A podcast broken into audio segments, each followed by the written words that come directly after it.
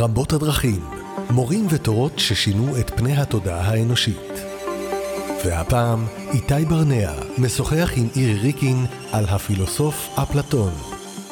אז uh, היום נדבר עם uh, אירי ריקין על אפלטון. מה העניינים אירי? כל דבש. יפה. אנחנו באנו לדבר על אחד הפילוסופים הגדולים של תרבות המערב, אפשר לקרוא לו? אפשר מורה. להגיד אפילו, יש כאלה שאומרים שהגדול מכולם. הגדול מכולם. יש אמירה כזאת שאומרת שכל מה שנכנס, נכתב אחרי אפלטון בפילוסופיה זה הערות שוליים לאפלטון. ויש בזה משהו, כי אצלו בעצם יש את כל השאלות הגדולות של הפילוסופיה, גם של המטאפיזיקה וגם של החיים. כי אה, בניגוד לפילוסופים אחרים, הוא לא התעסק רק בשאלות הגדולות של ההכרה, אלא בסקס, בבריאות, באושר, בכל, בלחם ובחמאה של הקיום האנושי, ובגלל זה אני לא חושב שיש משהו שהוא לא נגע בו. כן, ועד היום אלפיים ויותר אה, שנה מאז שהוא מת, אנחנו מדברים עליו, אה, קונים המון ספרים שלו, הוא, הוא להיט עדיין. הוא עדיין להיט, אני אגיד לך אפילו יותר מזה, אני הייתי ביוון, באתונה, לפני כמה חודשים, וזה הדהים אותי, זה כל פעם מדהים מחדש, שאתה מסתובב שם מתחת לאקרופוליס, באגורה, בשוק, איפה שסוקרטס פגש את אפלטון, אתה רואה את המדרכות שהם הלכו עליהם, ואתה ממש חי את זה, ואחד הדברים שהכי הדהימו אותי זה לחשוב איך אימפריות נופלות. לפני 2500 שנה, ערש התרבות המערבית, חצי מהמילים שאנחנו משתמשים בהם היום באו מיוונית, אנחנו אפילו לא מודעים כמה מילים יש, נדבר על זה אולי חלק מהן.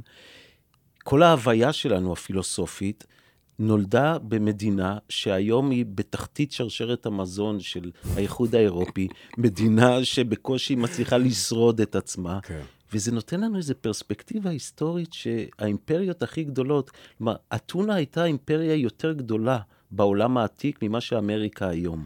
אז מה היה שם? איך אה, אפלטון נהיה אפלטון? מה היה הרקע? איפה הוא נולד? מתי הוא נולד? זו שאלה נהדרת, אה, למה דווקא באתונה, כן. אה, אני לא יודע אם נספיק לגעת בזה, היה צירוף נסיבות שבאמת הפך את העיר הקטנה הזאת, את הפוליס הזאת, לערש הפילוסופיה המערבית. אפלטון לגביו מבחינה ביוגרפית, אה, הוא התחיל את החיים שלו, הוא היה בן למשפחת אצולה.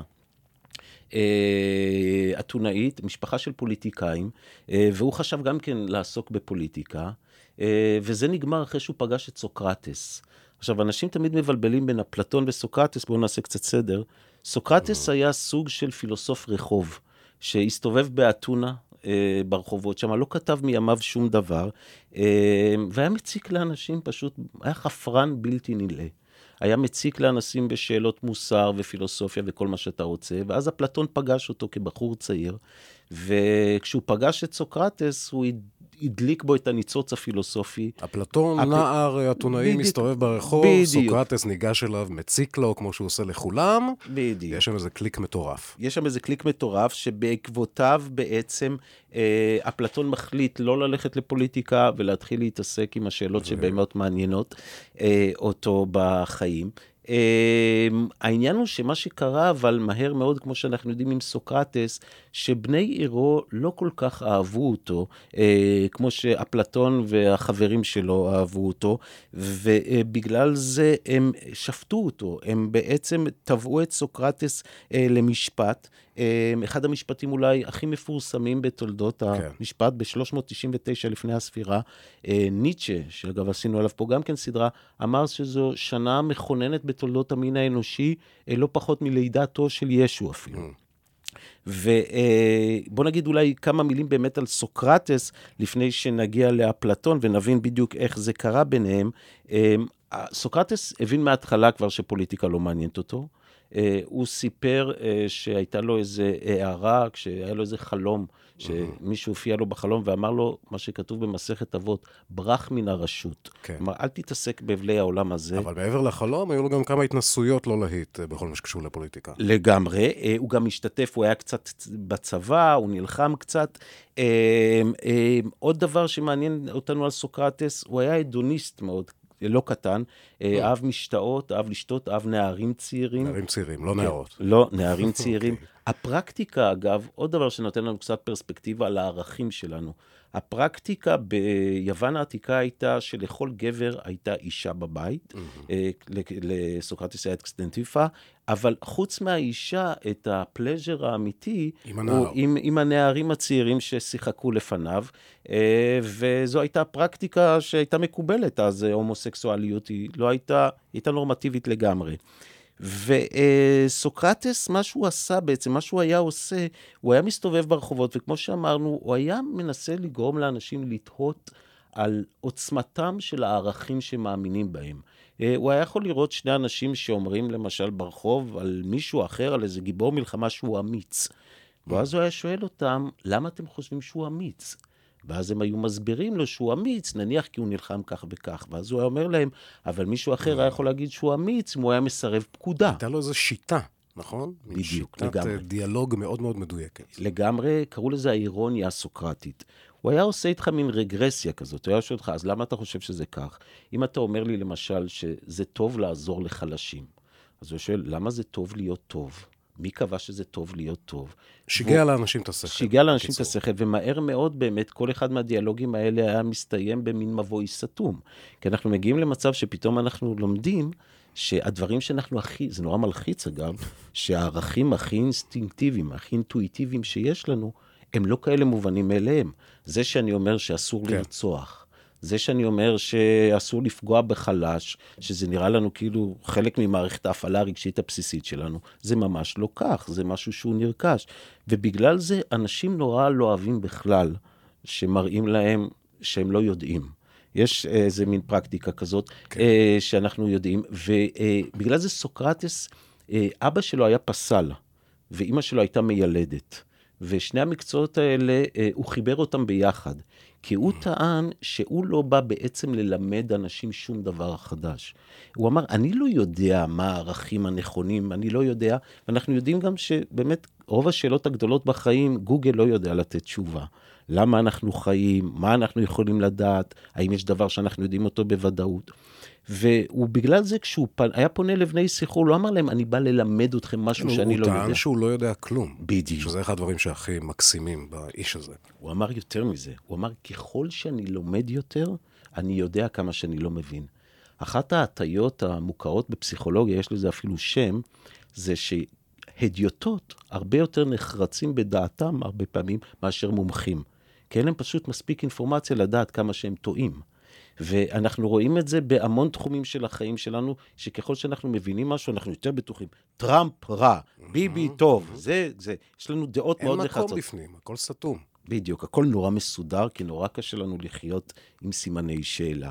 וסוקרטס בא ואמר להם, תשמעו, אני לא יודע כלום, אני רק רוצה לילד, אפרופו אימא שלו המיילדת, את האמת או את החוסר ודאות מתוככם, ולמה פסל? כי הוא אמר שגם הפסל, כשהוא לוקח גוש אבן, הוא לא יוצר יש מאין, אלא הוא מגלף את השאריות כדי להוציא את הדמות שהייתה בפנים. אז הוא אמר, אני לא יודע כלום, אני רק רוצה להראות לכם שגם אתם לא יודעים. אבל אולי אם יהיה לא... ידיעה, תיוולד ידיעה אמיתית. כן, הידיעה בעצם... שאי אפשר לדעת. ואני חושב שאם הוא היה מנסח את זה בלשון שלנו, הוא היה אומר אולי, אתה יודע, אחד הדברים שאנחנו הכי שואפים לדעת בעידן המאוד uh, תכליתי שלנו זה מה נכון ומה לא נכון, מה אמיתי ומה לא אמיתי. והוא היה בא ואומר, זו בכלל לא השאלה הנכונה לשאול. החוכמה, הטריק האמיתי בחיים זה דווקא לדעת לחיות במסתורין. לדעת איפה המגבלות שלך ולא לחשוב שאתה יודע הכל. היה לי עוד מורה גדול שלימד אותי את זה, קלינט איסטווד. Hmm. קלינט איסטווד, בתפקיד הארי המזוהם, כן. כל פעם היה גומר, אחרי שהוא היה גומר, תופס את הפושע התורן עם האקדח הגדול שלו, הוא היה אומר לו, Men's got to know his limitations. גבר, בן אדם צריך לדעת את המגבלות שלו, וכדי שאתה תוכל לדעת מה אתה יודע, אתה קודם צריך לדעת מה אתה לא יודע. ובגלל זה אתה צריך לדעת את מגבלות ההכרה שלך, את מגבלות הידיעה שלך, כי אם אתה לא תדע אותם, אתה תחשוב שאתה יכול לדעת הכל. וזה אחד אולי הלקחים הכי טובים שקיבלתי מסוקרטס. גם כמה שלא תדע, תמיד את הרוב לא תדע. נכון, אתה אף פעם... וזה לא רק שאת הרוב לא תדע, את הדברים החשובים באמת, על השאלות הגדולות של החיים לא נדע. העניין הוא, שאם אתה שואל אותי, עכשיו זו עמדה נורא סובייקטיבית, אני תמיד מעדיף שאלות שאני לא יודע את התשובה. כי הייתה לי מורה למתמטיקה בתיכון שתמיד הייתה אומרת שתרגיל הוא מעניין כל עוד לא פותרים אותו. ברגע שאתה פותר אותו, הוא לא מעניין. עכשיו, אותי לא מעניין למשל לדעת איך פוטוסינתזה בטבע. כי אני יודע שכבר מסבירים את זה. אז אותי מעניין רק שאלות שאני יודע שאין תשובה. ובגלל זה, אה, למה עדיין אנחנו ממשיכים היום לעסוק באותן שאלות גדולות שפיל... שסוקרטס ואפלטון עסקו בהן? אנחנו ממשיכים לעסוק בהן מכיוון שאנחנו עוד לא פתרנו אותן. אנחנו לא יודעים עדיין אם יש לנו רצון חופשי או אין לנו, אנחנו לא יודעים אם אנחנו גוף או גם נפש, ובגלל זה זה שאלות מעניינות. כי אם היינו יודעים, אתה יודע, זה כמו עם כן. קוסם, אם אתה יודע איפה הוא החביא את השפן או את הארנב, אני אף פעם לא יודע מה הם מוציאים. זה ארנב או שפן? זה ארנב, נדמה לי. אה, נבדוק את זה אחר כך. נבדוק. אז אם אתה יודע איפה הוא החביא אותו, אתה כבר לא מתרגש שהוא שולף אותו. זה קסם כל עוד אתה לא יודע, ואותו דבר עם השאלות המטאפיזיות הגדולות, ובגלל זה אני כל כך כן. אוהב אותן. אז בוא נחזור רגע לרחוב, כן. סוקרטס כן. ואפלטון נפגשים, סוקרטס מאתגר את אפלטון, מעצבן אותו. כן. אה, ומעורר בו את היצר ללמוד. ללמוד. בעיקר. ו... ואז מגיע המשפט הזה. כן. המשפט הזה, אה, העילה המרכזית למשפט הייתה שסוקרטס, אני לא זוכר בדיוק את סעיפי האישום, שהוא מסית את הנערים לא להאמין באלים המקובלים, שהוא חותר נגד ערכי הדמוקרטיה של הפוליס האתונאית וכל מיני דברים כאלה. אבל הסיבה הרשמית שבאמת, אני חושב, אה, שהמשפט היה באמת שלא היה להם סבלנות אליו. אה, הוא היה מגדיר את עצמו, תמיד סוקרטס, שהוא טען שהוא כמו זבוב הבקר. זה הזבוב הזה, שמס... כן, שמסתובב לפרה סביב הזנב, אתה יודע, כל הזמן מטריד אותה. והוא ראה אותו ככה, ובגלל, את עצמו ככה, ובגלל זה הם לא אהבו אותו. אמ, יש המון התייחסויות אליו מכל מיני אנשים מהתקופה שמספרים שהוא היה אפילו מין פילוסוף כאפות כזה. ממש, אה, אחד למשל כתב עליו שלעיתים אף עוברי אורח התנפלו על סוקרטס באגרופים קמוצים ומרטו את שערותיו. וסוקרטס ספג עלבונות אלה בסבלנות. כלומר, גם או-אה. הסתלבטו עליו גם, אה, אני לא זוכר מי כתב עליו, שהוא כמו פילוסוף שראשו בשמיים, אבל אז הוא נופל בבורות שבאדמה. כלומר, רצו להראות כמה שבאמת זה חסר תכלית, כל הפילוסופיה שלו, ואז במשפט הזה היה משפט שיש לנו ממש פרוטוקול שלו בדיאלוגים של אפלטון, שתכף נספר מתי הוא כתב אותם, והמשפט הזה היה מרתק. קודם כל, אה, לראות את מערכת הצדק האתונאית. אה, שהיא עבדה כך אה, שהיה לנו קטגורים, סנגורים, כמו שיש לנו היום, היה לנו חבר מושבעים. אחד הקטגורים, אגב, אה, היה לסוקרטס מזל רע, אה, קראו לו אניטוס, והבן שלו אה, היה אחד מנערי סוקרטס. לא ברור אם היה שם קשר מיני או לא, אבל האבא לא אהב כל כך את הקשר הזה, אז בקיצור, סוקרטס קיבל במשפט קטגור שהיה ברור מראש שיגמור, שזה ייגמר בבכי. Uh, המשפט הזה uh, נערך בכל מיני שלבים. Uh, כל פעם ש... Uh, הציגו לפני סוקרטס את כל עוולותיו, אז uh, הוא טען שהוא רק עושה טוב, שהוא רק מעורר אנשים לחשוב, ואם הם רוצים להאשים אותו על דבר כזה, הוא לא מוכן לספוג שום האשמה כזאת, והוא עומד מאחורי כל מה שהוא עשה כל החיים שלו, הוא לא היה מוכן uh, להודות באשמה וגם לא להתנצל על שום דבר. Uh, לפי התהליך uh, המשפטי uh, באתונה, ברגע שאחרי שנגזר דינך, אחרי שנפסק בעצם, אחרי שיש את הפסק דין ופסקו שהוא אשם, יש לך אפשרות לתת נאום אפולוגטיקה. אגב, אפולוג'ייז באנגלית, mm, להתנצל, okay. זה מנאום אוקיי. האפולוגטיקה שהיה. אתה, אין לך מושג כמה מילים עוד שאתה משתמש בהם היום נולדו שם. מהיוונית העתיקה. כן. אה, המילה דמוקרטיה, אגב, מה זה דמוקרטיה ביוונית? זה דמוס, זה עם, קרטוס זה כוח. זה הכוח בידי העם. ואז אה, סוקרטס בעצם אמר, אה, אני לא מוכן לוותר על שום דבר ממה שעשיתי, ובנאום האפולוגטיקה, שבו הוא היה אמור לכאורה לבקש אה, רחמים, להתחנן על חייו. בדיוק. בעצם. אז מה שהוא עשה, הוא הביא להם את הסעיף עוד יותר. אמר להם, לא רק שאתם לא צריכים לשפוט אותי, אלא אתם צריכים לתת לי ארוחות תמיד בבית המועצה. שזה הכבוד, זה כמו פרס ישראל. זה הכבוד הכי גדול שהאתונאים היו נותנים לבני עיר. אז כלומר, הוא אמר להם, ת, תעזבו אותי, תנו לי פרס, לא רק שאתם לא צריכים להעניש אותי. אז בסיבוב השני של ההצבעה, אלה שעוד היו קצת בעדו, החליטו שדי, נגמר להם הסבלנות. הוא איבד עוד איזה 20-30 קולות. בדיוק, ואז הוא נשפט למוות. אגב, קוריוז מעניין, לפני כמה שנים שחזרו את המשפט הזה באירופה אה, ובארצות הברית. לקחו ממש סנגורים ומושבעים ונתנו את כל הטיעונים בעד ונגד. באחד המשפטים יצא תיקו נדמה לי, ובעוד משפט הוא יצא אשם. גם בשחזור, כן, היה זה. יצא תיקו והוא נמצא אשם גם בימינו. גם בימינו, כן. אנשים חושבים שהוא היה אשם. בדיוק, כן. זה מעניין. לאור עדויות. הזמן. מאכזב. מאוד. נכון. שום דבר לא השתנה. לגמרי. ואחד התיאורים אולי הכי מרגשים שאני מכיר זה התיאור שלו בבית הכלא, אה, שאפשר עד היום לראות את המערה ואת המקום באתונה שבו הוא הוצא להורג. אה, הוא נכנס לשם, אה, ההליך היה כזה שהיית שותה כוס רעל, אה, ואז הרעל היה מתפשט לך לאט לאט בגוף עד שהיית מת. בימים האחרונים שלו, לפני הזה, כל החברים שלו ישבו איתו, והם ניסו לשכנע אותו לברוח, ניסו לשכנע אותו לבקש רחמים. הוא אמר שהוא לא מוכן לעשות את זה, והוא אמר דבר שאני, אה, נשאר לי עד היום, ואני הנחלתי אותו גם לילדים שלי. הוא אמר שלאדם, בגדול, מעדיף, עדיף, שיעשו לאדם עוול ממה שהוא יעשה עוול לאחרים.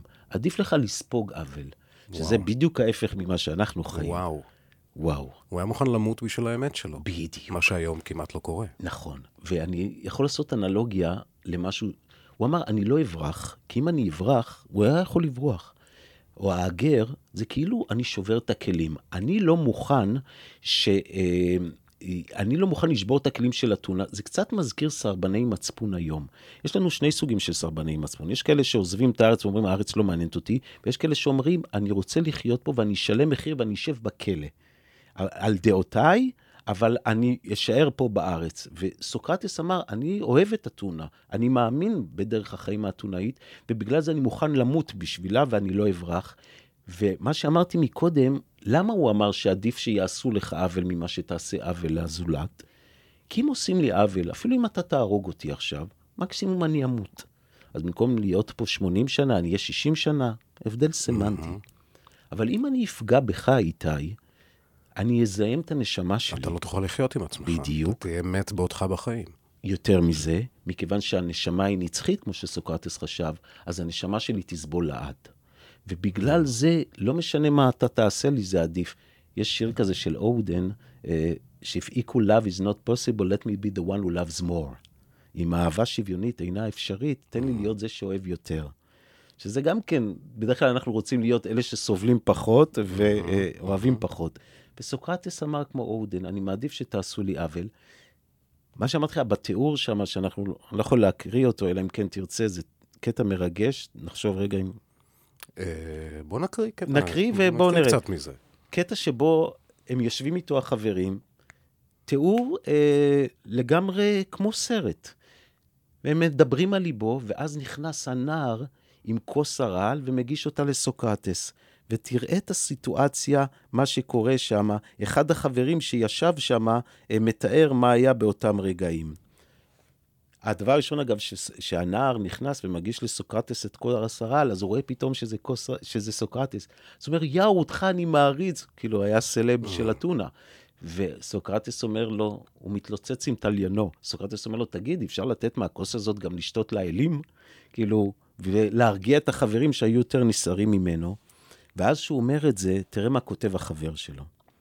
עד כה מצאנו ברובנו ככל אשר יכולנו לעצור ברוחנו בלא לבכות. אך בראותנו שהוא שותה וחילה לשתות לא יכולנו עוד. וגם אני עצמי, בעל כורחי, זלגו עיניי דמעות למכביר. עד שעטפתי פניי ובכיתי, עליי, שכן לא עליו בכיתי, אלא על מזלי שלי, שיילקח ממני חבר אשר כזה. ואז סוקרטס, שהוא רואה את כל החברים שלו בוכים, את כל התלמידים שלו, אומר להם, הוי התמוהים, מה המעשה שבידיכם? הרי מעל הכל שלחתי מכאן את הנשים דווקא לשם כך, לבל תארה בעטיין תקלה כזאת. אף שמעתי שיש למות בדומיית קודש, ובכן שקטו והבליגו. אומר להם, מה אתם בוכים? אני הוצאתי מפה את הנשים כדי שלא יבכו לי, ואתם בוכים וצועקים.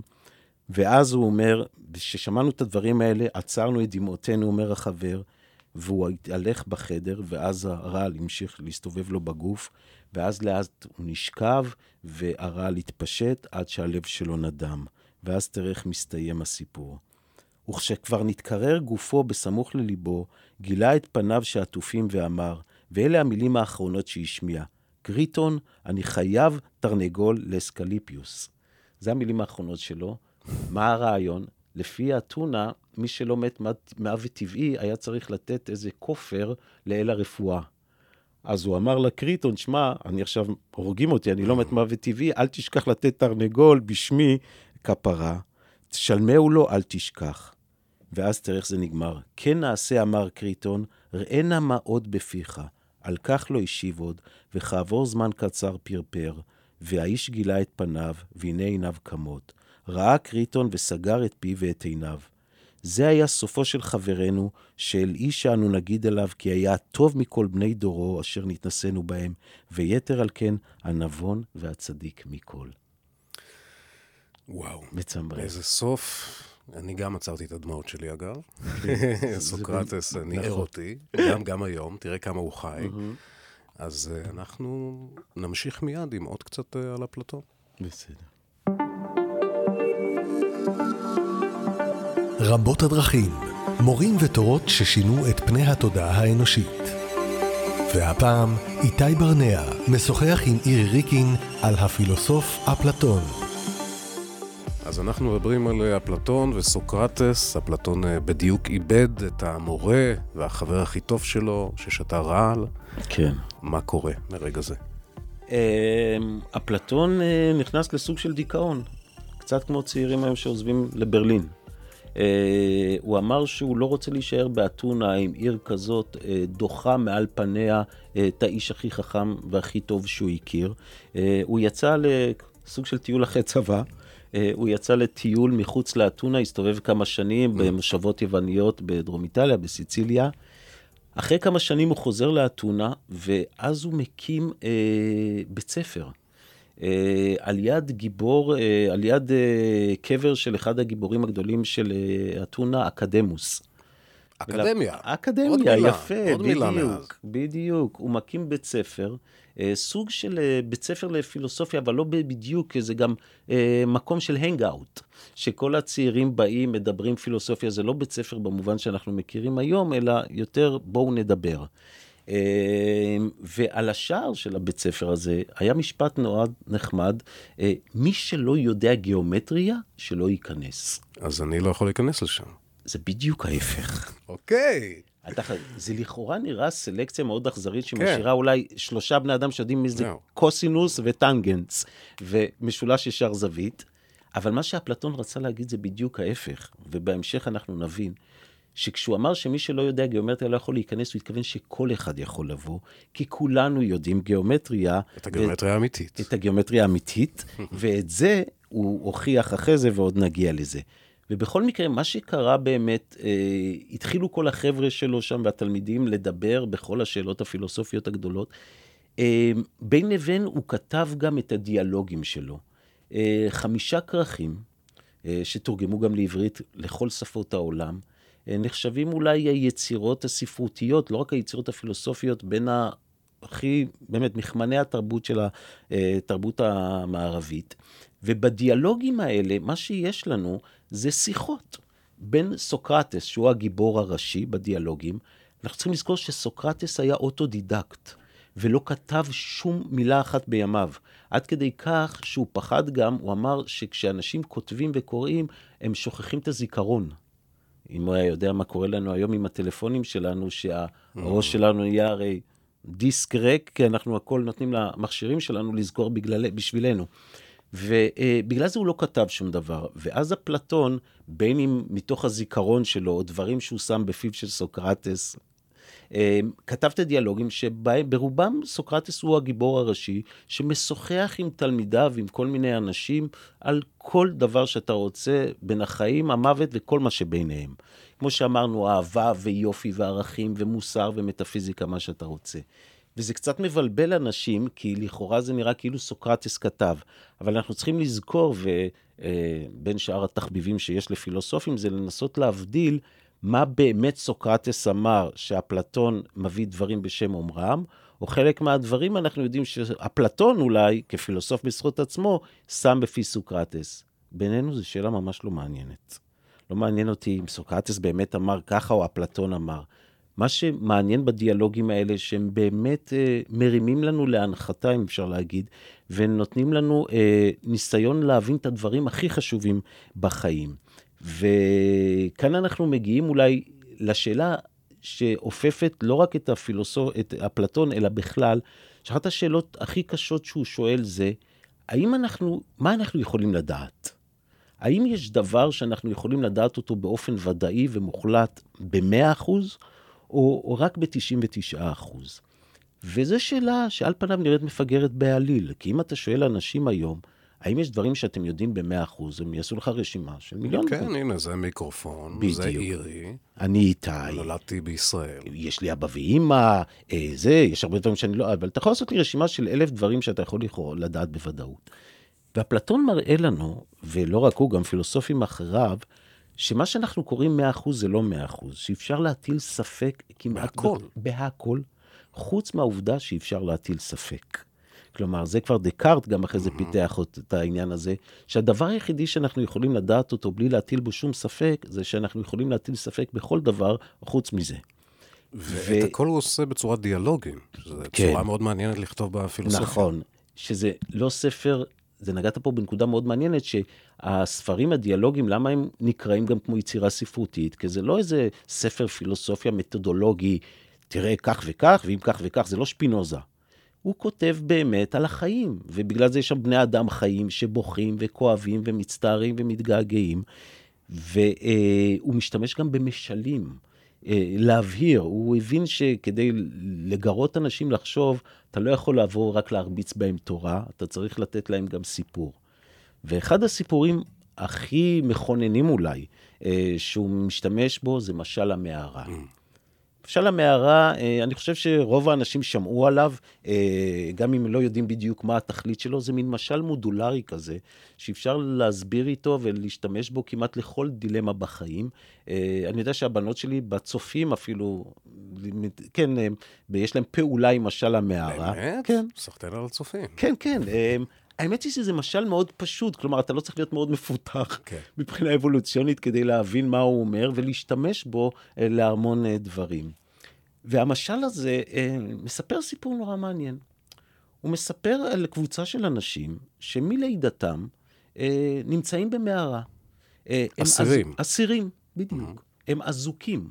הם אזוקים באופן כזה שהם יכולים לראות רק את הקיר שמולם, הם אפילו לא יכולים לסובב את הראש אחורה. מאחוריהם אבל יש, והם לא יודעים את זה, מחיצה, ויש שם סוהרים שהם לא מודעים לקיומם, ויש שם גם אש שבוערת. והסוהרים האלה מסתובבים עם פסלים, ומכיוון שיש את האש, אז האש מטילה את הצל של הפסלים על קיר המערה שמול האסירים. והאסירים רואים מלידתם רק את הצללים על הקיר שמולם. הם שומעים גם הדים של קולות, כי כשהסוהרים, למשל, נניח עושים, הולכים עם פסל של כלב, אז הם עושים האו-האו. אז האסירים רואים צל של כלב, הם שומעים הד של האו-האו, ומה הם אומרים? הנה, זה כלב. כלב זה הצללית הזאת. בדיוק. והאדם הזה שעושה האו-האו. הם לא קוראים לזה צללית, mm. אה, הם קוראים לזה כלב. זה חשוב מאוד, מבחינתם זה כלב, כי הם לא יודעים שיש פסל של כלב, הם לא יודעים כלום. וככה הם חיים בעולמם, הטוב, המוגן והבטוח, ואין להם שום בעיה עם זה. והם אזוקים בנוסף. אזוקים, כן. זה סבבה. כן, אבל הם לא מכירים משהו אחר. אתה יודע, גם אם אתה היית נולד עם אזיקים, זה לא היה מפריע לך, כי לא היית... חלק מהגוף שלי. בדיוק. אתה יודע מתי מתחילים לסבול בחיים? כשמתחילים להשוות את החיים שלנו עם החיים של אנשים אחרים. ילד, אם הוא מגיע לעולם ויש לו בבית סוס בסלון, זה בסדר מבחינתו. מתי זה מתחיל לבאס אותו? כשהוא הולך לחבר והוא רואה שאפשר לחיות בלי סוס. כן, שיש שם ריח טוב. בדיוק, שאפשר בלי הריח הזה. אז אנחנו, אה, מבחינתם האסירים הם חיים בעולם שהוא בסדר גמור, תקין ומושלם מבחינתם. ואז קורה דבר מאוד מעניין. אה, לפני זה, יש שם אסירים גם חכמים, שיש להם יכולת ללמוד. כלומר, אם הם רואים למשל צל, אנחנו קוראים לזה צל של כלב, הם קוראים לזה כאמור כלב. אם הם רואים למשל חתול, צל של חתול, ואחריו כלב שרץ, אז הם אומרים, כלבים לא אוהבים חתולים. הם קובעים חוקים בעולם, כמו שאנחנו עושים, לסמך הצללים האלה. ואז אחד האסירים משתחרר מכבליו. הדבר הראשון שהוא עושה, הוא מסתובב אחורה, ואז פתאום הוא קולט את האש, הוא רואה את הסוהרים, הוא רואה את הפסלים, ואז פתאום, קודם כל, בהתחלה נורא קשה לו לראות, כי הוא רגיל לראות רק צללים והאש מסנוורת. ואז הוא פתאום קולט, we got it all wrong. אני חייתי עד עכשיו, אני ראיתי, זה לא, הצל של הכלב זה לא כלב, זה בסך הכל צל של כלב, הנה כלב אמיתי. הוא רואה את הפסל של הכלב, הוא אומר, זה כלב אמיתי. והוא אומר, עכשיו אני יודע מה זה כלב אמיתי. עולה מדרגה. בדיוק. ואז בשלב הבא הוא יוצא החוצה מהמערה. כשהוא יוצא מהמערה, גם כן קשה לו בהתחלה להסתגל לאור השמש. הרבה יותר קל לו להסתכל, לראות למשל צללים או את הבבואה שלו במים. ואז פתאום הוא רואה כלב בשר ודם, האו האו האו. כלב כמו שאנחנו מכירים. ואז הוא כבר נכנס ללחץ. כי הוא אומר לעצמו, רק רגע, כשאני הייתי במערה וראיתי צל של כלב, הייתי בטוח שזה כלב אמיתי. לא היה לי שום סיבה להאמין שיש כלב יותר אמיתי מזה, היה, מבחינתי זה היה סופי. ואז ראיתי את הפסל של הכלב, ואז אמרתי, אה, זה הכלב האמיתי. ועכשיו אני רואה כלב יותר אמיתי. ווואו, עכשיו אני כבר לא סגור על זה שזה הסופי. אולי יש כלב עוד יותר אמיתי. מתחיל להטיל ספק. בדיוק. המציאות כבר הפסיקה להיות כזאת סופית ומוגדרת, ועכשיו אני אומר, אולי יש כלב יותר אמיתי, וזה מאוד מלחיץ. יש לבחור הזה אבל עכשיו דילמה. מה הדילמה שלו? האם לחזור למערה ולהגיד לכל החבר'ה שם, תשמעו, אתם חיים בסרט, זה לא, הכלב שאתם רואים זה צל, יש פסל, ולמעלה יש כלב יותר אמיתי, או להישאר עם האמת הזאת לבד. בסוף הוא תופס אומץ. כן, אבל המחקרים מראים, וזה דבר נורא מעניין, רוב האנשים לא היו חוזרים למערה. רוב האנשים לא היו מסכנים את עצמם אה, אם הם היו יודעים איזושהי אמת גדולה שסותרת את האמת של זמנם, והם צודקים. ההיסטוריה הוכיחה... סוקרטס, למשל. בדיוק, בדיוק. לא רק סוקרטס. לא קל. קופרניקוס, גלילאו, כל האנשים שהבינו, ישוע. שהבינו משהו לפני זמנם, זה נגמר בבכי. במקרה הטוב אומרים עליהם שהם משוגעים, במקרה הרע הורגים אותם. והמסקנה, קודם כל, המשל הזה, הדבר ראשון שאומר לנו אולי, זה שכולם אומרים משהו, זה לא אומר שהם צודקים. אגב, ההיסטוריה הוכיחה הרבה פעמים שהרוב לא צודק, הרוב טועה. ברוב המקרים הרוב טועה. אבל אנחנו החיה הכי עדרית בטבע, ורוב האנשים לא היו עושים שום דבר, רוב האנשים מבטלים את האמיתות הפרטיות שלהם תחת הרוב. יש את הגוזל הזה, אתה יודע, שאוהב לשבת בתוך תשמע, זה הרבה יותר... החרא החמים. בדיוק, זה לא רק זה, זה גם הרבה יותר נכון מבחינת אה, שרשרת המזון החברתית, לא לריב עם המשפחה שלך. נניח שאתה שמאלני וכל המשפחה ימנית, עדיף לך לשתוק, כי קשה להחליף משפחה. כן, הרבה אנרגיה של ריבים, בדיוק, בדיוק. בלאגן. אז רוב האנשים בכל המחקרים בפסיכולוגיה חברתית מראים שאנשים מבטלים את האמת שלהם לטובת דעת ההמון. והאמת שהם צודקים כאמור, אם יש איזה לקח שאפשר לדעת מה... מה שקרה לאסיר זה שאם אתם מגלים משהו חדש, מאזינים יקרים, עדיף שתשתקו. עדיף, כי אחרת זה ייגמר לא טוב. האסיר, כמו שאמרת, חוזר למערה.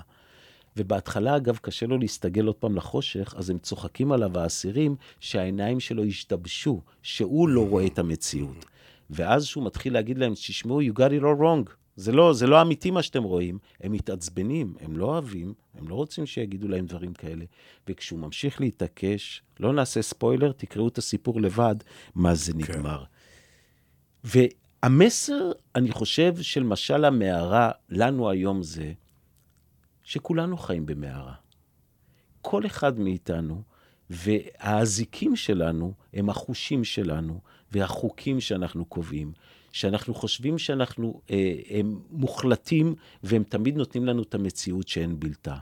ואני חושב שהמסר הראשון שאנחנו מקבלים ממשל המערה זה שנזכור תמיד שגם האמיתות הכי נחרצות שלנו, גם הידיעות הכי מובנות מאליהן שלנו, הם לא כאלה. שתמיד יכול להיות משהו שאנחנו לא יודעים, שכולנו חיים בעולם, אם אפלטון היה חי היום, הוא היה אומר, זה כמו סינימה סיטי. יש מלא אולמות חשוכים, כל אחד חי באולם שלו. יש אולם של אנשים שמאמינים באלוהים, יש אולם של אנשים שלא מאמינים באלוהים, יש אולם של צמחונים, יש אולם של אוכלי בשר. אבל אף אחד לא יודע איפה מקרינים את הסרט האמיתי. אז שכל אחד יישאר עם הסרט שלו, שלא ירוץ לאולמות האחרים, להדליק לאחרים את האור ולהגיד להם, אתם חיים בסרט, ושנבין קודם כל שכולנו במערה. ולפני, ואם נבין את זה, אולי יהיה הרבה פחות מלחמות וריבים בעולם. זה הלקח הראשון. די עגום, המצב.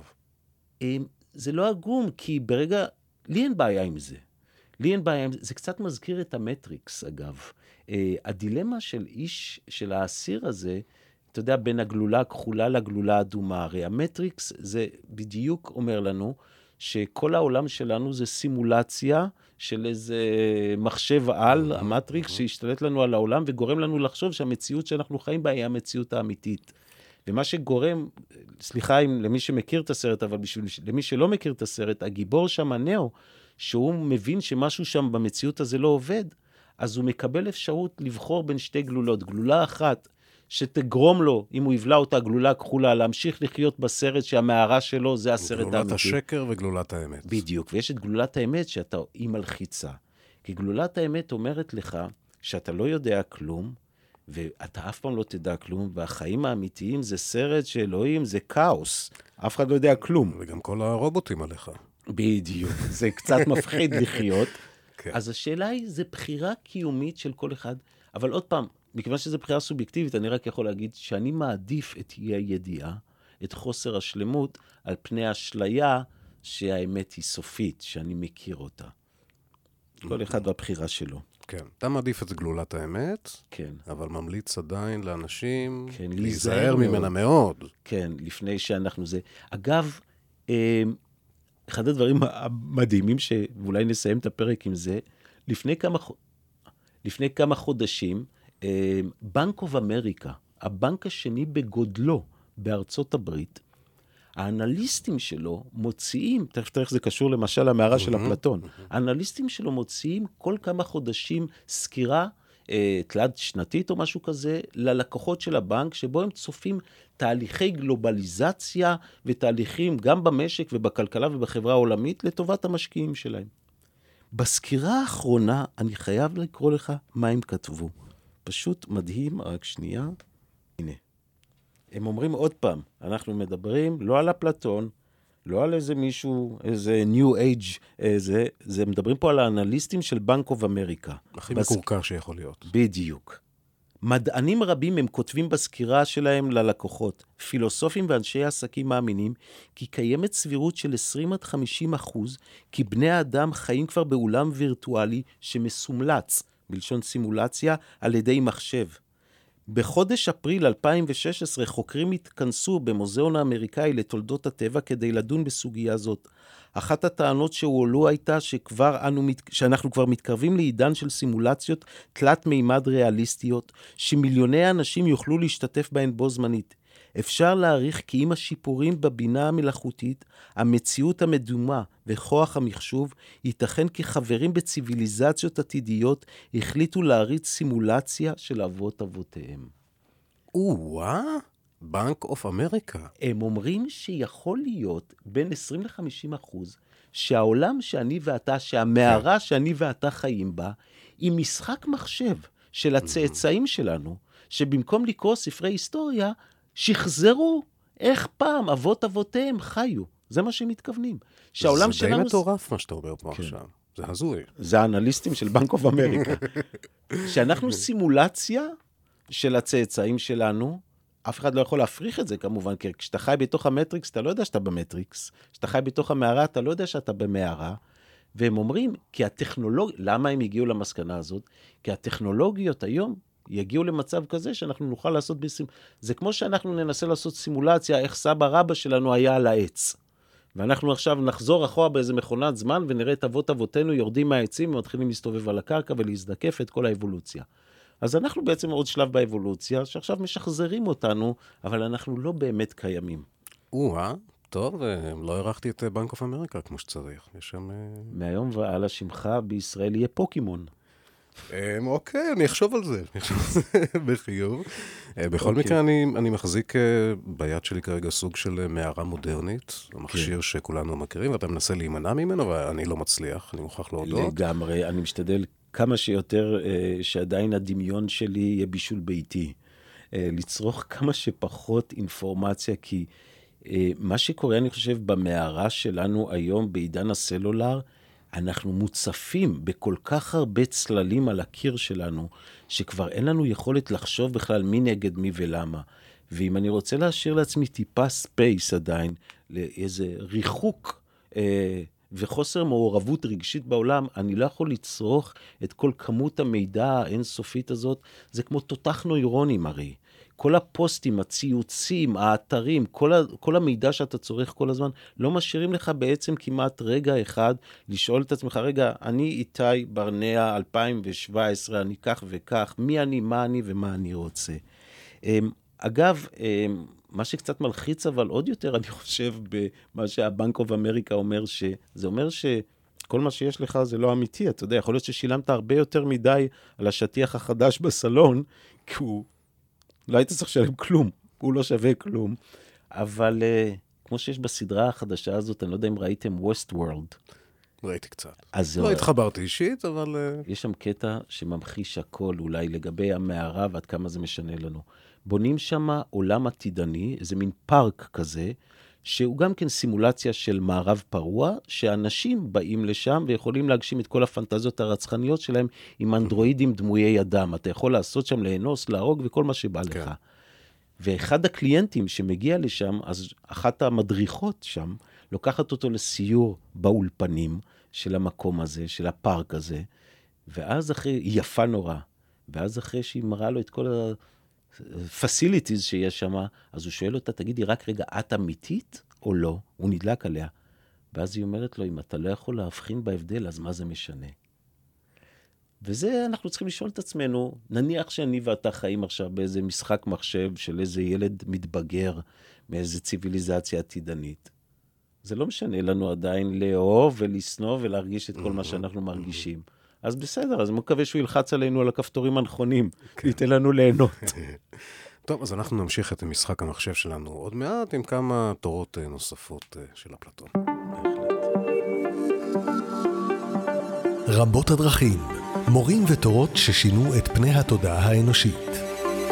והפעם, איתי ברנע משוחח עם אירי ריקין על הפילוסוף אפלטון.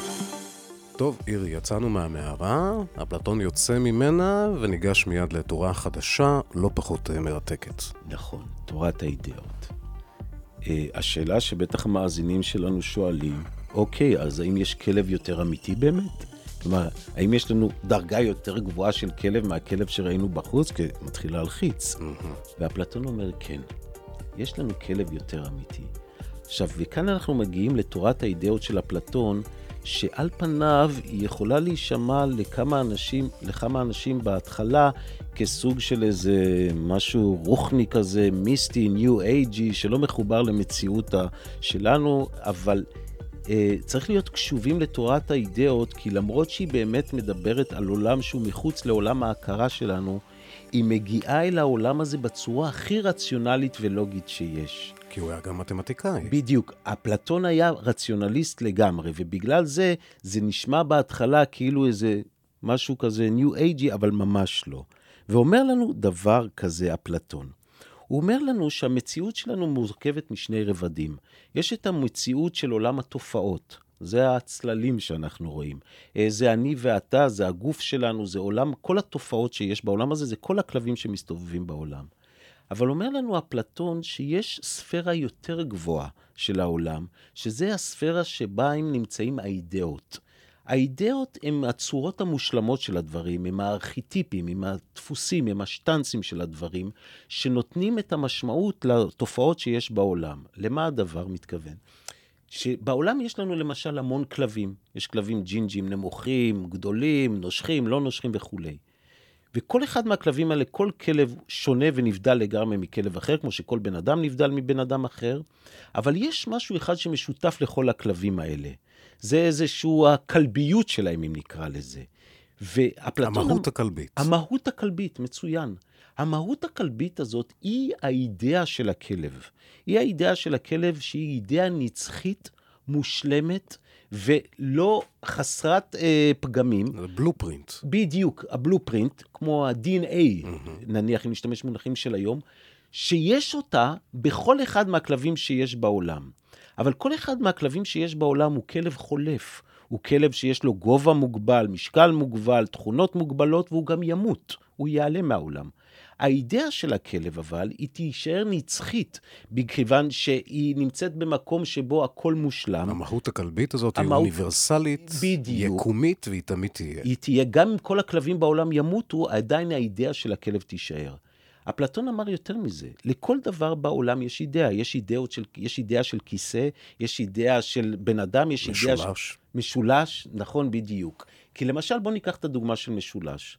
אומר אפלטון, יש אין סוף משולשים בעולם, יש ישרי זווית, יש גדולים, יש משולשים שווי צלעות וכולי וכולי. וכל פעם שאנחנו רואים משולש, גם אם אנחנו רואים משולש שאף פעם לא ראינו, אנחנו יודעים שזה משולש. איך אנחנו יודעים שזה משולש? כי בראש יש לנו אידאה של משולש, שזה משהו נגיד עם שלוש צלעות, ואז אנחנו יודעים לזהות את זה. למשל, זה כמו שאנחנו הולכים לכיסא, לתערוכה של עיצוב מוצר. אנחנו רואים לפעמים כיסא שהוא לא דומה לשום דבר, לא ראינו אף פעם כיסא כזה, אבל אנחנו יודעים שזה כיסא וזה לא אקווריום. גם לכיסא יש אידאה. גם לכיסא יש אידאה. בזכות זה שיש לנו את האידאה בראש, אנחנו מזהים שזה כיסא, למרות שלא ראינו כיסא כזה אף פעם, והוא לא דומה בשום דבר לכיסאות שיש לנו בבית. ואפלטון טוען שהאידאה של המשולש הרבה יותר אמיתית ומדויקת מהמשולש עצמו. זה לא הרבה יותר. היא מושלמת, היא אמיתית, היא... היא... עכשיו, למה אנחנו לא יכולים לראות את האידאה של המשולש או את האידאה של הכיסא? כי אם היינו יכולים לתפוס אותם בחושים, הם כבר לא היו אידאה, זה היה עוד כיסא. אם היינו יכולים לתפוס אותו, את האידאה של הכיסא בחושים, אז זה היה עוד כיסא בגודל של חצי מטר נגיד, או שני מטר או שלושה מטר. הוא יכול להיות אידאה כי הוא לא נתפס בחושים והוא מושלם. עכשיו, זה שיש לנו, אומר אידאות, זה דבר מאוד מעניין. כי על פניו אנחנו אומרים, טוב, מה זה אידאה? זה, זה הפשטה של רעיון. אפלטון אומר, זה לא סתם הפשטה של רעיון, חייב להיות קיום ממשי לאידאות האלה. באמת יש אידאות כאלה, זה לא סתם הוצאת אה, תכונה משותפת מקבוצה של דברים, כי אם לא היה אידאות, לא היינו יכולים לדבר בכלל בעולם, לא היינו מבינים. וכאן יש נקודה שאותי שכנעה באמת, למרות שאנחנו אנשים נורא אמפיריים בעידן הזה. אנחנו מאמינים רק במה שאנחנו תופסים בחושים, ואנחנו אומרים, טוב, אפלטון, נו מה, עזוב אותנו, בחייך, מה, איפה יש אידאות? מה, הם מסתובבים בעולם? אם אי אפשר לראות אותם, איך אפשר להגיד שיש להם קיום? אז אפלטון היה אומר לנו כמה דברים. למשל, חוקי טבע. אף אחד לא ראה את חוק המשיכה. אף אחד לא ראה את חוק הכבידה, אבל אנחנו מכירים הרבה דוגמאות פרטיות של זה. כל אחד מאיתנו הוא דוגמה פרטית של חוק המשיכה, כי אנחנו לא מתרוממים באוויר. כל דבר שמונח בעולם הוא דוגמה פרטית. אבל אף אחד לא ראה את החוק הזה, החוק הזה גם לא נמצא, כמו כל חוקי הטבע, אין איזה כספת בפנטגון שיש שם את חוקי הטבע. חוקי הטבע קיימים, אנחנו רואים את היישומים הפרטיים שלהם בעולם התופעות, אבל אף אחד לא ראה אותם. ועדיין אנחנו לא מפקפקים בקיומם. אנחנו יודעים שהחוק הזה קיים. האידאות קצת דומות מהבחינה הזאת לחוקי הטבע. ובגלל זה אומר לנו אפלטון, תראו דבר מעניין. בעידן הפוסט-מודרני שלנו, למשל ערכים, אנחנו מתווכחים על כל ערך. למשל, אם ניקח את אומץ שהתחלנו איתו, וניקח את האקטואליה שלנו בישראל 2017, יש אנשים שיגידו לך שאומץ זה חייל שהולך להילחם בערבים והורג אותם, ומישהו אחר יגיד לך שאומץ זה להגיד שצריך לעשות שלום ולסרב להרוג את הערבים ולשבת בבית כלא. אז מה זה אומץ? עכשיו אני אגיד לך יותר מזה. אם תשאל מיליון אנשים מה זה אומץ, כל אחד ייתן לך דוגמה אחרת. אז איך נדע מה זה אומץ? אם, אם נשאל אנשים מה זה יופי, אז כל אחד, אחד יגיד שיופי זה אישה ששוקלת 200 קילו, ואחד יגיד שיופי זה אישה ששוקלת 40 קילו. אז איך נחליט מה זה יופי? אז בעידן הפוסט-מודרני שלנו, איך אנחנו פותרים את זה? אנחנו אומרים, היופי בעיני המתבונן. זה היופי שלך, זה בדיוק. היופי שלי, זו הדעה שלך, זו הדעה שלי. בדיוק, ולכל אחד יש את הנרטיב שלו. אבל אפלטון אומר לנו משהו מרתק. הוא אומר, זה נכון שלכל אחד יש את הנרטיב שלו. ונכון שאתה איתי אוהב נשים מעל 200 קילו, ואני אוהב נשים מתחת ל-20 קילו נגיד. אבל אתה יודע למה לשנינו יש אידאה משותפת של יופי בכל זאת? כי כשאני אומר לך, הכרתי מישהי יפה, אתה מבין למה אני מתכוון, אפילו אם כשאתה תראה אותה, אתה תגיד שהיא לא יפה בעיניך. אידאת היופי היא אחת. בדיוק. עכשיו, אתה תדע למה אני מתכוון. עכשיו, אומר אפלטון, אם לא היה לי ולך אידאה משותפת של צדק, יופי או משהו, אז הייתי אומר לך, תשמע, ראיתי בחורה יפה, והיית אומר לי, כן, גם אני אוהב קפה. לא היינו מבינים אחד לא את היינו השני. מבינים אחד את השני. עכשיו, למה אנחנו ממשיכים לריב למי יש חברה יותר יפה? ופה הוא אומר דבר מעניין. הוא אומר שהאידאות, הנשמה, קודם כל נגיד, נגיד בהערת שוליים, שאפלטון היה דואליסט. הוא האמין שיש גוף ויש נשמה. אה, בניגוד לגישה המטריאליסטית בעידן המדעי שלנו, שאומרת שכל חיי הרגש שלנו זה בסך הכל נוירונים במוח. כימיה. כימיה, בדיוק, שאנחנו מכונות מזמזמות. הוא האמין שיש דבר כזה שנקרא נשמה, שיש מעבר לגוף, לסך כל הגידים, השרירים וחומרי הגלם שמהם הגוף עושה, יש לנו איזה רוח, נשמה, נפש, לא משנה איך תקראו לזה, שהיא נצחית. והוא טען שהנפש נכנסת לגוף. הנשמה שלנו היא נצחית, הנשמה שלנו מכירה את האידאות, כי גם היא חיה בזה, אבל ברגע שהיא נכנסת לגוף ונכנסת פה לאיזה ביקור של 80 שנה בעולם הזה, היא שוכחת את האידאות. היא שוכחת אותם, אבל עדיין מכירה אותם באיזשהו אופן. אה, לא מודע אפילו. זה קצת מזכיר את המדרש היהודי הזה, שכל תינוק יודע את כל התורה, אבל ברגע שהוא נולד, הוא שוכח אותה, בגלל זה הוא צריך ללמוד אותה מחדש. בגלל זה אומרים שיש לנו את החור הזה מעל השפה העליונה, שמלאך נוגע לנו פה, שאנחנו נולדים, ואז אנחנו שוכחים הכל. נכנסים למערה. בדיוק. אני תמיד שאלתי את עצמי, למה אבל גם לגויים יש את הנקודה הזאת, אם זה רק ליהודים, אבל מילא. את ההשקעה הארורית הזאת מעל השפה העליונה. ואפלטון אומר שמה שקורה זה שאז אנחנו יוצאים, בעצם אנחנו נולדים, אנחנו שוכחים את האידאות, אבל מה קורה? עדיין יש לנו איזושהי תחושה שהאידאה שלנו, או החברה שלנו, היא הכי יפה, היא הכי דומה לאידאה. כלומר, החברה שלנו אף פעם לא תהיה מושלמת ויפה כמו האידאה של היופי, mm. מכיוון שאם היא תהיה כמו האידאה של היופי, היא כבר לא תהיה חברה פרטית שלנו. זהו מקור התסכול. כן, היא תהיה, כן, אתה חי, אתה אף פעם לא תגיע. אגב, התסכול הזה מאוד יפה שאתה אומר. את התסכול הזה, אתה יודע איפה אתה רואה אותו? בחוף הים.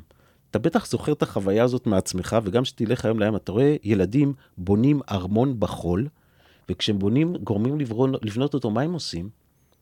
בדרך כלל... הורסים אותו. הורסים אותו. למה הם הורסים אותו? כי הוא לא מספיק יפה. כי הוא לא מושלם כמו האידאה שהייתה להם בראש. ובגלל זה התסכול הזה שילווה אותנו כל חיינו. כי אף פעם, כל החיים שלנו זה כמיהה אינסופית, שיהיה לנו ערכים ודברים מושלמים כמו האידאה. זה מה שמניע אותנו בחיים שלנו. עכשיו, למה אני ואתה ממשיכים לריב?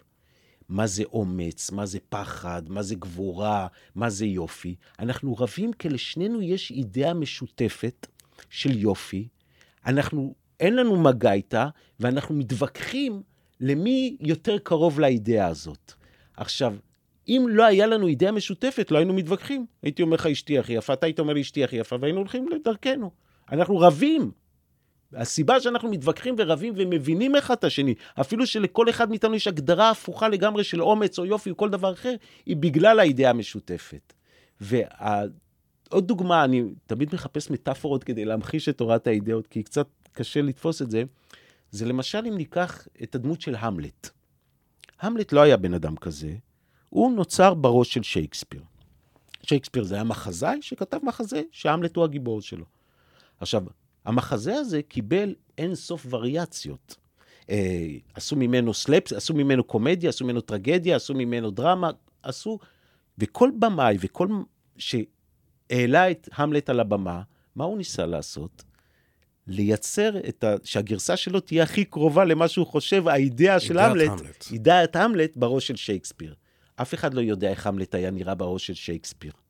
סביר להניח שגם אם שייקספיר היה ממחיז, מעלה את המלט על הבמה, זה כבר לא יהיה כמו האידאה שלו, כי זה היה עדיין בשר ודם ובמה ועצים, וזה היה עולם התופעות. אבל זה אנחנו, אנחנו כל הזמן מנסים להתקרב כמה שיותר לאידאות, כמה שיותר, וזה שורש הוויכוחים האינסופיים שתמיד יפלגו אותנו, וזה גם שורש ההבנה שיש לנו אחד את השני בזכות האידאות האלה. אבל הייתה אידאה אחת שהייתה מעל כל האידאות בעיני אפלטון, כן, זה אידאת השמש. שזו אידאת הטוב. הטוב, כן, זה כאילו הטוב המוחלט, mm-hmm. שהוא נמצא מעל הכל, אבל גם כן אנחנו לא יכולים לגעת בו. ומה זה אידאת הטוב? תראה, הרי הדבר שהכי מפלג אותנו בעולם זה ויכוחים מוסריים. זה שאתה אומר לי ש... זה מוסרי לצאת, סליחה שאני חוזר עוד פעם לדוגמאות הפשטניות האלה של החיים שלנו, אתה אומר לי שצריך לצאת מהשטחים, ואני אומר לך שזה מוסרי לתת לעם הנבחר להגשים את uh, חזונו בארץ המובטחת. ואנחנו רבים מה זה טוב. זה הדבר, אתה יודע, ואחד התסכולים והקושי שלנו בחיים, ותחשוב על זה, וזה גם מחזיר אותנו להמלט, זה שהרבה פעמים, הרי רוב האנשים רוצים להיות טובים, אבל הרבה פעמים אתה נמצא בצמתים בחיים שלך, שאתה אומר, אוקיי, אני רוצה עכשיו, אני צריך להחליט. גיליתי למשל, שאישה אחת, בעלה בוגד בה. ואני יודע שהיא חי, במערה שלה הוא הכי נאמן והיא מאושרת. אני רוצה להיות בן אדם טוב. יש לי דילמה מוסרית, האם לגלות לה את האמת, או להמשיך לתת לה לחיות בסרט. איך אני מחליט מה טוב? אני לא יודע. אם היה לי גישה לאידאות, הייתי יכול לדעת. אבל מכיוון שאני לא יודע, שורש התסכול שלנו, וזה שהמלט אומר להיות או לא להיות, זאת השאלה, זה לא רק השאלה אם לחיות או לא לחיות, כן. אלא זה איך אני מחליט. בוא נחליט, אני עכשיו, יש לי דילמה מוסרית, אני ואתה יושבים פה עכשיו, mm-hmm. אנחנו צריכים להחליט האם לגלות לה או לא לגלות לה. איך אנחנו יודעים מה הדבר הנכון לעשות? וזה דילמה מאוד קשה. אז איך אנחנו נוגעים באידאות? איך מגיעים אליהן? אי אפשר. אי אפשר? אי אפשר, ואפלטון היה אומר לך דבר כזה. מי שה... אפלטון היה סוג של פשיסט. הוא גם, לא נגיע לזה, הוא יצר דמות של מדינה אידיאלית.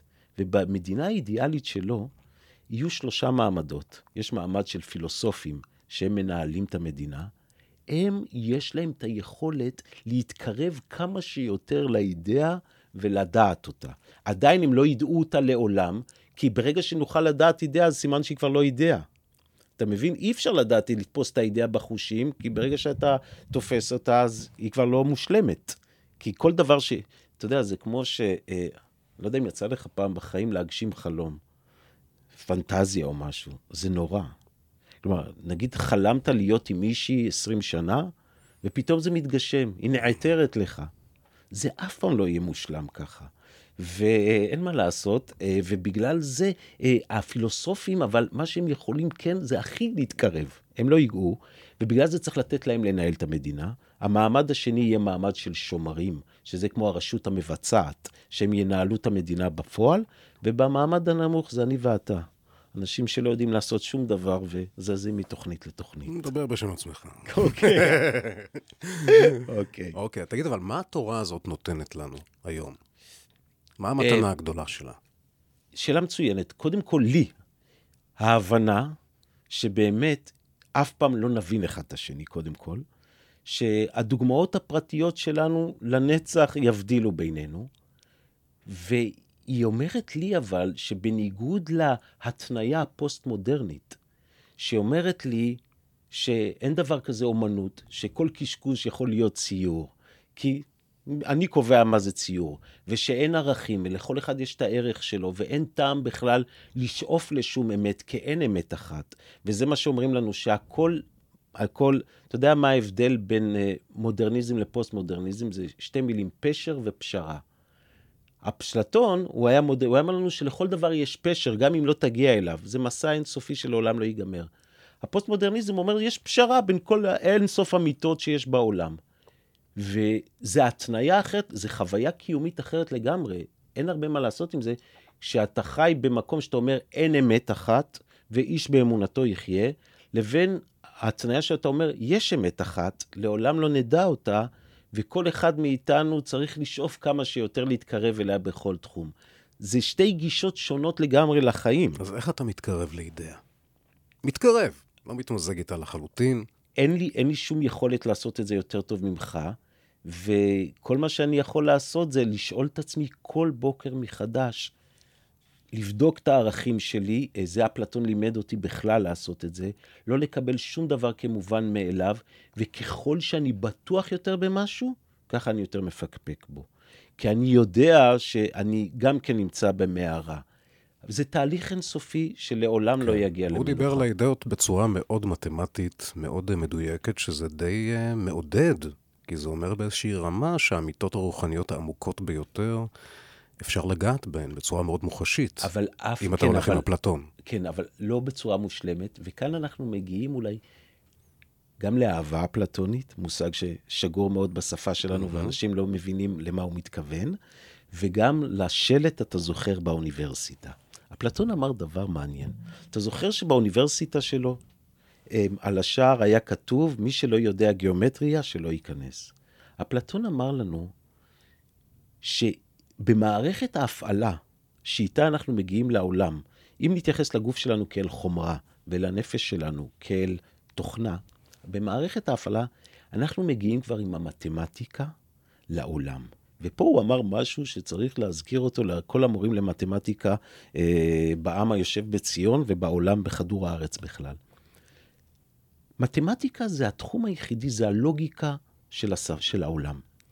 ולהבדיל ממקצועות אחרים שבהם אנחנו רוכשים ידע חיצוני, מתמטיקה היא חלק בילט אין ממערכת ההפעלה הלוגית שלנו. ואפלטון אמר בגלל זה שמתמטיקה אנחנו לא לומדים, אנחנו לומדים גיאוגרפיה, ספרות וזה. מתמטיקה אנחנו נזכרים. כי המתמטיקה זה השפה של הלוגיקה של העולם, ומה זה אומר? שבגלל זה אם אתה תראה בבית ספר, אם אתה זוכר, שהמורה הייתה אומרת למשל בבית ספר בשיעור גיאוגרפיה, ההר הכי גבוה בעולם זה אברסט, אז כולם היו רושמים במחבר בסדר. Mm-hmm. אבל אם היא הייתה מלמדת שאחד ועוד אחד, או הייתה פותרת בתרגיל במתמטיקה, אז הייתם אומרים, וואי, נכון. למה תלמידים אומרים, אוי, נכון? כי הם ידעו בתוכם את התשובה. ואפלטון אמר, אתה לא יכול ללמד, אתה יכול ללמד ילד, למשל, שההר הכי גבוה בעולם זה החרמון. אם הוא לא ילך וימדוד, או יקרא בספר אחר, הוא לא ידע שהוא טעה. אתה לא יכול ללמד ילדים שאחד ועוד אחד זה שלוש. כי הם יודעים שזה לא נכון. ומאיפה הם יודעים? כי המתמטיקה, כמו האידאות, זה משהו שקיים בתוכנו, כן. ואנחנו צריכים להיזכר בזה ולא ללמוד את זה. והוא מראה את זה באחד הדיאלוגים שאני מציע למאזינים לקרוא, שנקרא מנון, שהוא לוקח שם משרת. שנולד באיזה בית של אחד המשוחחים, שלא למד ולא ידע שום דבר, לא היה מחובר, לא היה וי-פיי בדירה, הוא לא ידע שום דבר. והוא מראה על ידי כל מיני שאלות שהבחור הזה יודע גיאומטריה. כי הגיאומטריה זה לוגיקה. אנחנו לא צריכים ללמוד את זה, ובגלל זה כשהוא אומר שמי שלא יודע גיאומטריה שלא ייכנס, הוא אומר, כולכם מוזמנים אליי לבית ספר. אז הוא דיבר על מתמטיקה וגיאומטריה בצורה הרבה יותר עמוקה. חבל שלודמילה, המורה שלי בכיתה י"א, לא, לא, לא חשבה על זה ככה גם. אז אנחנו נמשיך לדבר גם על המושגים האלה ועל עוד כמה מושגים אפלטוניים בפרק הבא. רבות הדרכים, מורים ותורות ששינו את פני התודעה האנושית. והפעם איתי ברנע משוחח עם אירי ריקין על הפילוסוף אפלטון. אז אנחנו נדבר עוד מעט על אה, אהבה אפלטונית, יחסים אפלטוני, המושג הזה שכולנו מכירים ואולי לא מספיק uh, מבינים לעומק, אבל בואו קודם נסגור איזה פינה עם uh, תורת האידאות. זהו, אני רוצה להראות, שאלת אותי מה עושים איתה. עם תורת האידאות, כמה היא רלוונטית, ואני רוצה להראות לך דוגמה אה, באמת אה, מרתקת, שבה אפשר לראות איך אפלטון נכנס לחיים שלנו. אמ, ב-1956 אה, היה סיפור מאוד ידוע בארץ של הטבח בכפר קאסם. Mm-hmm. אני לא יודע אם אנשים יודעים מה שהיה, היה אז משטר צבאי אה, בארץ, והיה עוצר, הוכרז עוצר בכפר קאסם. עוד פעם, תכף תראה איך זה קשור לאפלטון, אל תעבירו תדר. והחיילים ששמרו בכפר הצטוו לירות בכל מי שמפר את העוצר ומסתובב ברחובות של הכפר. אה, מה שקרה לפנות ערב, חזרו איזה 40 אנשים מהכפר, מהשדה, שהם לא ידעו על העוצר. החיילים שקיבלו פקודה לירות בכל מי שלא הגיע, ירו והרגו אה, שם אה, כמה אה, אזרחים תמימים שפשוט לא ידעו על העוצר. היה משפט, ובמשפט החיילים אמרו את מה שציפינו שהם יגידו, שהם מילאו פקודה. הם אמרו שהם נכנסו לגוף היררכי, שהדבר הראשון שאומרים לכל חייל אנחנו בבקו"ם זה שאין לך יותר רצון חופשי, יקירי. אה, אתה, המפקד שלך הוא אלוהים, גם אם הוא נולד בסך הכל חודשיים לפניך, ואתה צריך להקשיב לכל מה שהוא אומר, ודמוקרטיה זה לא בבית ספרנו. ומכיוון שכך, הם אמרו, אי אפשר להאשים אותנו על זה שמילאנו פקודה במערכת שאמרה לנו שזה מה שאנחנו צריכים לעשות. השופט בנימין ללוי, אה, בפסק הדין שלו, אמר שהם היו צריכים לסרב לפקודה הזאת. ואז הוא טבע מושג שאנחנו משתמשים בו עד היום, שנקרא פקודה בלתי חוקית בעליל. שזה מושג מאוד מוזר, כי מה זה פקודה בלתי חוקית בעליל? השופט לא אמר להם מתי זו פקודה בלתי חוקית. הוא אמר שיש פקודות, גם במערכת היררכית סגורה כזאת, גם במערה שקוראים לה צבא, שהן בלתי חוקיות. Mm-hmm. ואז יכול יהודי לשאול, או חייל מסכן בן 18 לשאול באמת, איך אני מבדיל בין פקודה חוקית לבלתי חוקית? תן לי איזה פרמטר. ואז השופט אמר, אין לי פרמטר. הפרמטר היחידי שאני יכול לתת לך זה פקודה שדגל שחור מתנוסס מעליה. זו פקודה שאתה תבין לבד שאסור לך למלא אותה. עכשיו, זו בקשה נורא מאוד מוזרה מחייל, כי חייל יכול לבוא ולהגיד, כמו שהיה לנו הרבה סירובי פקודה, כמו שהיה לנו... אני פיון ב... קטן. בדיוק, אני פיון קטן גם, ולא רק זה, למשל, אם למשל אני חושב שבאמת הארץ מובטחת לי, אז אם מפנים את, את עזה, את יישובי עזה, אז מבחינתי זו פקודה בלתי חוקית בעליל. ויבוא מישהו אחר ויגיד, אה, לפטרל ביו"ש זה חוק, בלתי חוקי בעליל, ויבוא מישהו אחר ויגיד, להילחם בלבנון זה בלתי חוקי. אז ברגע שאתה אומר שלא כל הפקודות חייבים לציית, ויש דבר כזה, ואתה אומר לי, אתה תחליט לבד, אז איך לעזאזל אני אחליט? כאילו, כל חייל, ואז יש אנרכיה מוחלטת, אתה מפרק את הצבא, אדוני השופט. והשופט אמר פה משהו שהוא אפלטוני לגמרי. כשהוא אומר שזה בלתי חוקי בעליל, והוא אומר לחייל, אתה תזהה את זה, אתה תדע שזה בלתי חוקי. הוא אומר לו, יש אידאה של טוב, יש אידאה של צדק, שכל בן אנוש, מעבר לטוב ולרוע הזמניים, והפוליטיקה, והעמדות, והמוסר, והחינוך, שאתה תדע שזה לא כן. טוב. אתה תדע, קאנט גם אמר את זה, זה איזה מצפון פנימי שיש לך. אל תקטין ראש. בדיוק, אל תקטין ראש ותהיה מודע לזה שיש אמת אחת גדולה. יש מצבים שבהם, לא משנה במה אתה מאמין, אסור לראות בבן אדם הזה. וזה פקודה בלתי חוקית בעליל. והאמירה הזאת היא האמירה אפלטונית בעליל. שהיא אומרת לנו, יש אידאה אחת של מעבר לכל המחלוקות הפוליטיות המוסריות, כי גם ערכי המוסר שלנו משתנים מדור לדור. איך אמר רישליה מהמוסקטרים? גם בגידה זה עניין של תאריכים. הבוגד של היום יכול להיות הגיבור של כן. מחר, ולהפך. כן. יש מקומות בעולם שווענונו שהוא הבוגד שלנו, הוא גיבור. אז אנחנו אומרים, אבל מעבר לכל זה, אתם תזהו את זה. יש במעמקים איזה משהו שהוא אחד. זה לא נכון. האמת שלי או האמת שלך, כמו שכולנו אוהבים לומר בעידן הפוסט-מודרני, יש אמת. בדיוק, שזו הבחנה נורא חשובה, ואם אתה שואל אותי, לכך, ואז אנחנו לא יכולים להגיד, אה, ah, הוא ימני אז הוא יורה, והוא שמאלני כן. הוא לא יורה. אתם, יש משהו וזה משהו אולי שהוא גם תקף אה, לכל דיאלוגן בין בני אדם. אתה יודע, נכון. דיברתי, מדבר עם הרבה אנשים, ואומרים, אוקיי, זו האמת שלך. אבל זו האמת שלי. כן, בדיוק. אני מוכרח לדעת שאני אף פעם לא ממש מתחבר לזה, כי בעיניי כן יש איזו אמת, אם אתה באמת חוקר לעומק משהו ויורד, צולל עד הסוף למעמקים, אתה מגלה מה, מה אמיתי באמת. אין דבר יותר מגוחך מלהגיד זאת האמת שלי. מה זה? האמת יכולה להיות רק אחת. הבונטון שלנו בשפה היום, שאומרים זה האמת שלי, זה משפט שלא אומר כלום. כי אם זו האמת שלך, אז זה לא אמת, זה שלך, ולמישהו אחר יש אמת אחרת. וכל המהות של המילה אמת זה שיש אמת אחת. אגב, בעברית, אגב, האותיות של המילה אמת זה א', האות הראשונה, מת זה האות, מ' זה האות האמצעית, ות' זה האות האחרונה. זה אומר שאמת מקיפה את הכל, יש רק אחת. ובגלל זה זה נורא מצחיק אותי שהיום אתה שומע כמעט תחת כל עץ רענן, כל פוליטיקאי, כל זמר, שאומר, זאת האמת שלי. אין אמת שלך. תגיד, זו הדעה שלי. אמת יש רק אחת, והיא משותפת לכולם. השאלה אם יש לך אומץ ויכולת לחקור ולגעת בה. או להודות שאתה לא יודע. להגיד, נורא, אתה יודע, אנחנו, נורא קל לנו תמיד להרגיש צודקים, כי אנחנו תמיד בטוחים שמה שאנחנו מרגישים זה נכון. ובגלל זה גם נורא קל לנו לעשות דברים בשביל האמיתות שאנחנו מאמינים בהן.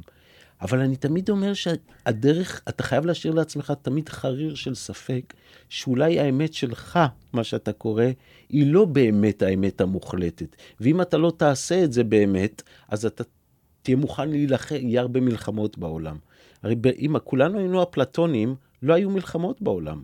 כי היינו מבינים שיש אמת אחת שהיא גדולה מכולנו, ואין לנו מה להילחם ולהרוג. והיינו כל הזמן חוקרים, שואלים שאלות ביחד. תראה, כל האפליקציה הזאת של לשאול שאלות, זה משהו שכבר בכלל הלכנו לאיבוד בעולם הזה, אני חושב, אה, ובגלל זה אותי, כמו שאמרתי בהתחלה, השאלות היחידות שמעניינות זה שאלות שגוגל לא יודע לענות עליהן. אנחנו ישר מתקתקים בגוגל כמה חתולים לבנים יש בלונדון וכמה כן. כובעים כן. יש בשוויץ. זה לא מעניין. אה, השאלות הבאמת הגדולות שמעניינות אותנו זה השאלות האלה שלעולם לא נדע את התשובה, אבל עוד פעם, זה מה שעושה אותן מעניינות. אהבה אפלטונית? אהבה אפלטונית. אז מה, אפלטון לא אהב סקס? זה מה שאתה רוצה להגיד לי. או-אה, מאוד. אה, סוקרטס גם כן. אה, הם היו מאוד פעילים, אגב, בכל הנושא של אהבה וסקס ומיניות, כן. גברים, נשים. אפלטון היה גם עם נשים, או שהוא גם... גם, גם וגם, אני חושב, עד אוקיי. כמה שאני זוכר, אל תתפוס אותי במילה. המשתה, יש שם אורגיות פרועה, יש ממש הילולה קרחנות לכל דבר. אה, הם ידעו ליהנות מהחיים, לשתות, לאכול וגם אה, מכל מנעמי הגוף.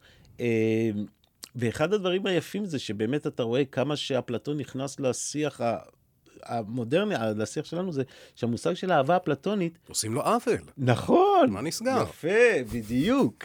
כי הרי מתי אנחנו אומרים שזה אהבה אפלטונית? כשאני רוצה להיות עם מישהי... כן, אני רוצה יחסים אפלטוניים. בדיוק, ואז אנחנו אומרים, אה, אבל אני רוצה יותר. והיא אומרת לך, אני נותנת לך הכי הרבה. Mm. כי קשר אפלטוני, אנחנו מתייחסים לקשר אפלטוני כאל קשר נחות ברמתו, שעוד לא הגיע למימוש הפיזי שלו. כלומר, היא רק מדברת איתי בינתיים, אבל עוד לא היה תכלס. מתי נגיע, כן. מתי נגיע לדבר האמיתי? וזה בדיוק ההפך. וזה מה שאפלטון אומר לנו.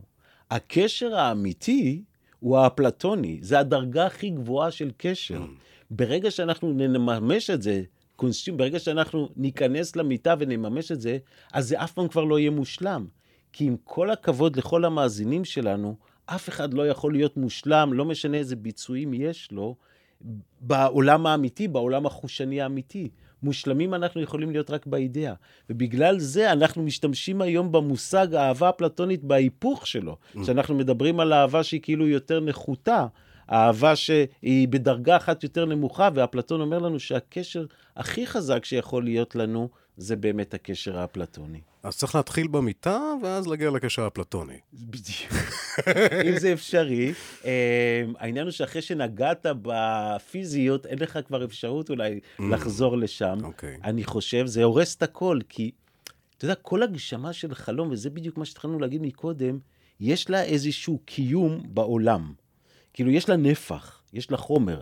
כלומר, גם האישה הכי יפה בעולם יכולה להיות עוד סנטימטר יותר גבוהה, או אף יכול להיות קטן יותר במילימטר, או גם הגבר הכי מושלם בעולם. תמיד אפשר לשפר עוד קצת. אבל האידאה של היופי, אין מה לשפר, היא מושלמת. ובגלל זה באמת נישאר מתוסכלים לנצח. אז איך זה משתלב, המשיכה או התשוקה הזו של אפלטון לאידאות, או למגע עם האידאות, והחיים המאוד אה, מתירניים, והאורגיות הפרועות האלה שדיברת עליהן. כי זה מה שיש. כלומר, זה שיש אידאות, שאנחנו כל הזמן מתכוונים אליהן, זה לא אומר שאתה צריך לבטל את החיים בעולם החומר והתופעות, בדיוק. אתה יכול להמשיך ליהנות איתי, זה בסדר.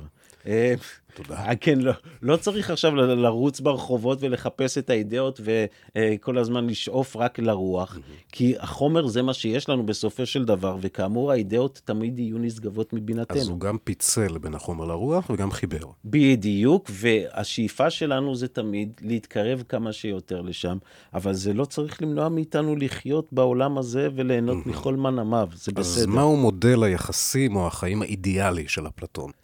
שאלה מצוינת, הוא דן בזה הרבה פעמים. אני חושב שאין איזה מודל, אין איזשהו דפוס, כי עוד פעם, אנחנו לא יודעים.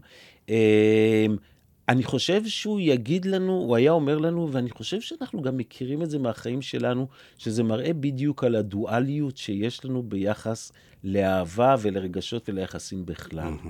זה, וזה שורש הטירוף שלנו, ומה שהפך אותנו לחיה הכי אומללה בטבע. כי יש לנו כמיהה מצד אחד באמת לשלמות. יש לנו כמיהה ליחסים אה, עם אדם אחד שימלא את כל צרכינו ונמלא את כל צרכיו. אה, זה מין שאיפה כזאת שיש לכל אחד מאיתנו, אבל יחד עם זאת אנחנו מודעים לזה שאנחנו חיים בעולם החומר, שהגוף שלנו והתודעה שלנו אה, לא יכולה להסתפק בדבר אחד, וזה השניות, זה התסכול שלנו האינסופי. זה מה שמבדיל אותנו מבעלי חיים. אתה יודע, כי בעלי חיים, מבחינתם, מה שיש זה סופי. העולם, תרנגולת לא מפנטזת על לול טוב יותר. ופרה לא חולמת על אח הוא טוב יותר, מבחינתם מה שיש זה טוב, זה מספיק. אנחנו תמיד יכולים לחשוב על עולם טוב יותר, בכל דבר.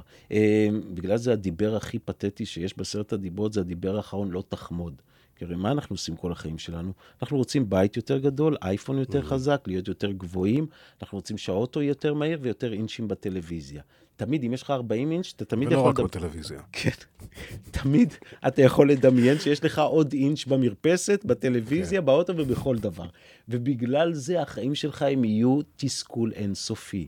זה תמיד כאילו לגעת כמעט להגיע, אבל לש...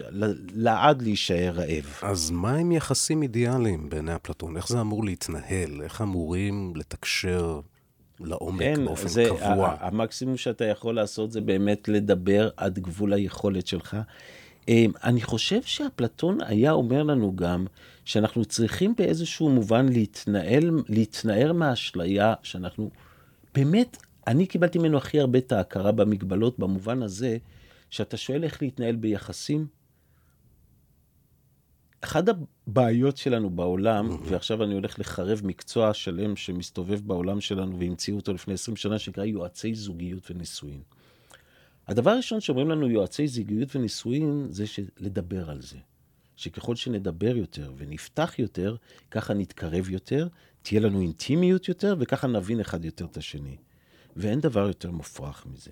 קודם כל, אה, הניסיון מראה לנו ש-99% מהוויכוחים שיש לנו עם בני אדם, בני זוג, ילדים, הורים, לא משנה מה, נגמרים לא בזה שאחד אומר, אה, אתה צודק, או טעיתי, או מישהו אומר, אלא התהום רק מעמיקה יותר. Mm-hmm. כלומר, הוויכוחים זה פשוט, אה, זה, זה, זה משהו שבאמת, עוד פעם, פרקטיקה שמשתמשת במילה הזאת, שהיא 99% מהמקרים מסתיימת בחוסר הבנה, ושכל צד יותר מתבצר בעמדתו ואומר, אני יותר קרוב לאידאה. אפלטון היה אומר לנו אולי לדבר פחות, כי מה שה... יש לנו אשליה כזאת, שבגלל שאני ואתה מוציאים את אותם מילים כן. מהגרון, אנחנו מפיקים את אותם צלילים, אני באמת מבינים אחד את השני. אז מה עושים? לא מדברים, מה... תראה, אני, היום, אם אתה שואל אותי, mm-hmm. אני פחות ופחות מדבר. אה, אני גיליתי שבגלל זה דגים, למשל, לא מתים מלב שבור. הם לא מתים מלב שבור כי הם לא משלים אחד את השני, שהם מבינים אחד את השני כשהם מדברים. בגלל זה, אתה יודע מה המשפט הכי שכיח בתולדות הקולנוע והספרות? But you said you love me. אמרת mm-hmm. שאתה אוהב אותי. ולמה זה משפט כל כך שכיח? כי הוא אמר לה שהוא אוהב אותה, והוא באמת התכוון לזה. אבל כשהוא אומר, אני אוהב אותך, הוא מתכוון לרגש שקורה לו נגיד ארבע פעמים ביום. כשהיא אומרת, אני אוהבת אותך, שזה אותם מילים בדיוק, היא מתכוונת לזה שהוא הראשון שהיא אהבה והיא לא תאהב יותר אף אחד אחריו. הם מוצאים את אותם צלילים, וכל אחד מתכוון למשהו אחר לגמרי. אז זו לא אותה אידאה. בדיוק. כל אחד יש דוגמה פרטית שלו לאהבה, שמבחינתו זו האהבה.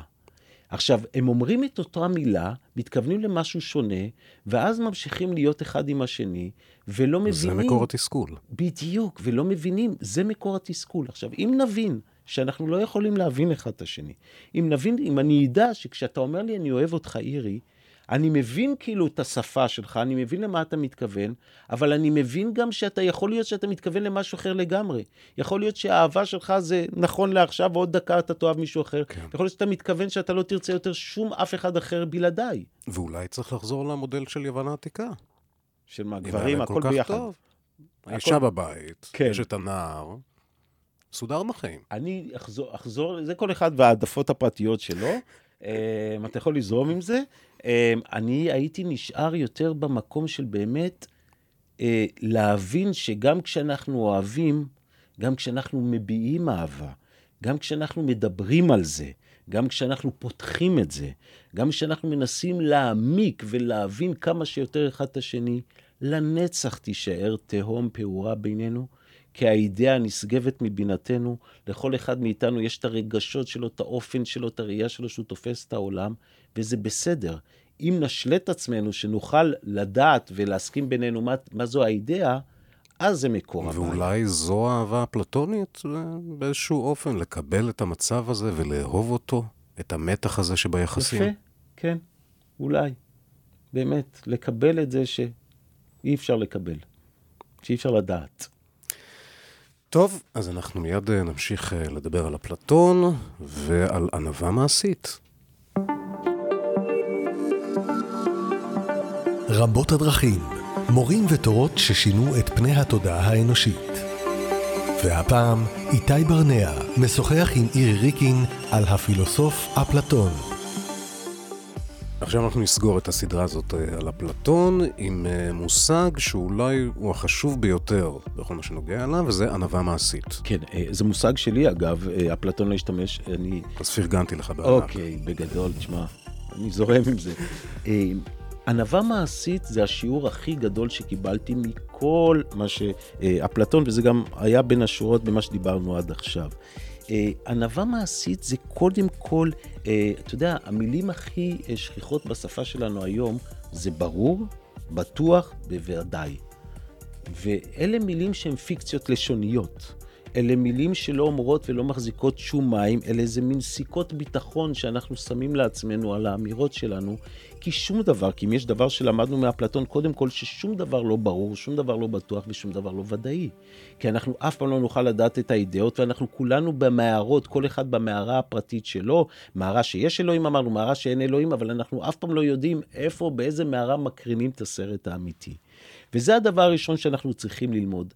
וענווה מעשית זה, שזה דבר שצריך להזכיר גם לכל המדענים והחכמים שלנו היום, שפותרים לנו, אנחנו חיים בעידן מאוד. אה, כולם יודעים. בדיוק, עולם, אנחנו מרגישים נורא, אנחנו פיצחנו את ה-DNA, ביקענו את האטום, אנחנו מרגישים שאנחנו מציצים לאלוהים במחברות, עוד מעט אנחנו מייצרים רובוטים עם נשמה, אנחנו, יש לנו רפואה פרטית לכל, אנחנו עושים דברים מדהימים, וזה נותן לנו איזו תחושה באמת שאו-טו-טו אנחנו כבר, די, אנחנו הופכים לאלוהים בעצמנו. מי שנוגע באיזושהי אמת קטנה, חושב שהוא גילה את הכל, בדיוק. מחזיק את אלוהים בביצים. בדיוק. או שאין אלוהים בכלל, וזאת האמת. בדיוק, בדיוק, כל אחד, אבל אנחנו, יש לנו איזו תחושה, קוראים לזה בפסיכולוגית אומניפוטנטית. מין תחושה כזאת שאנחנו אוטוטו יודעים כבר הכל.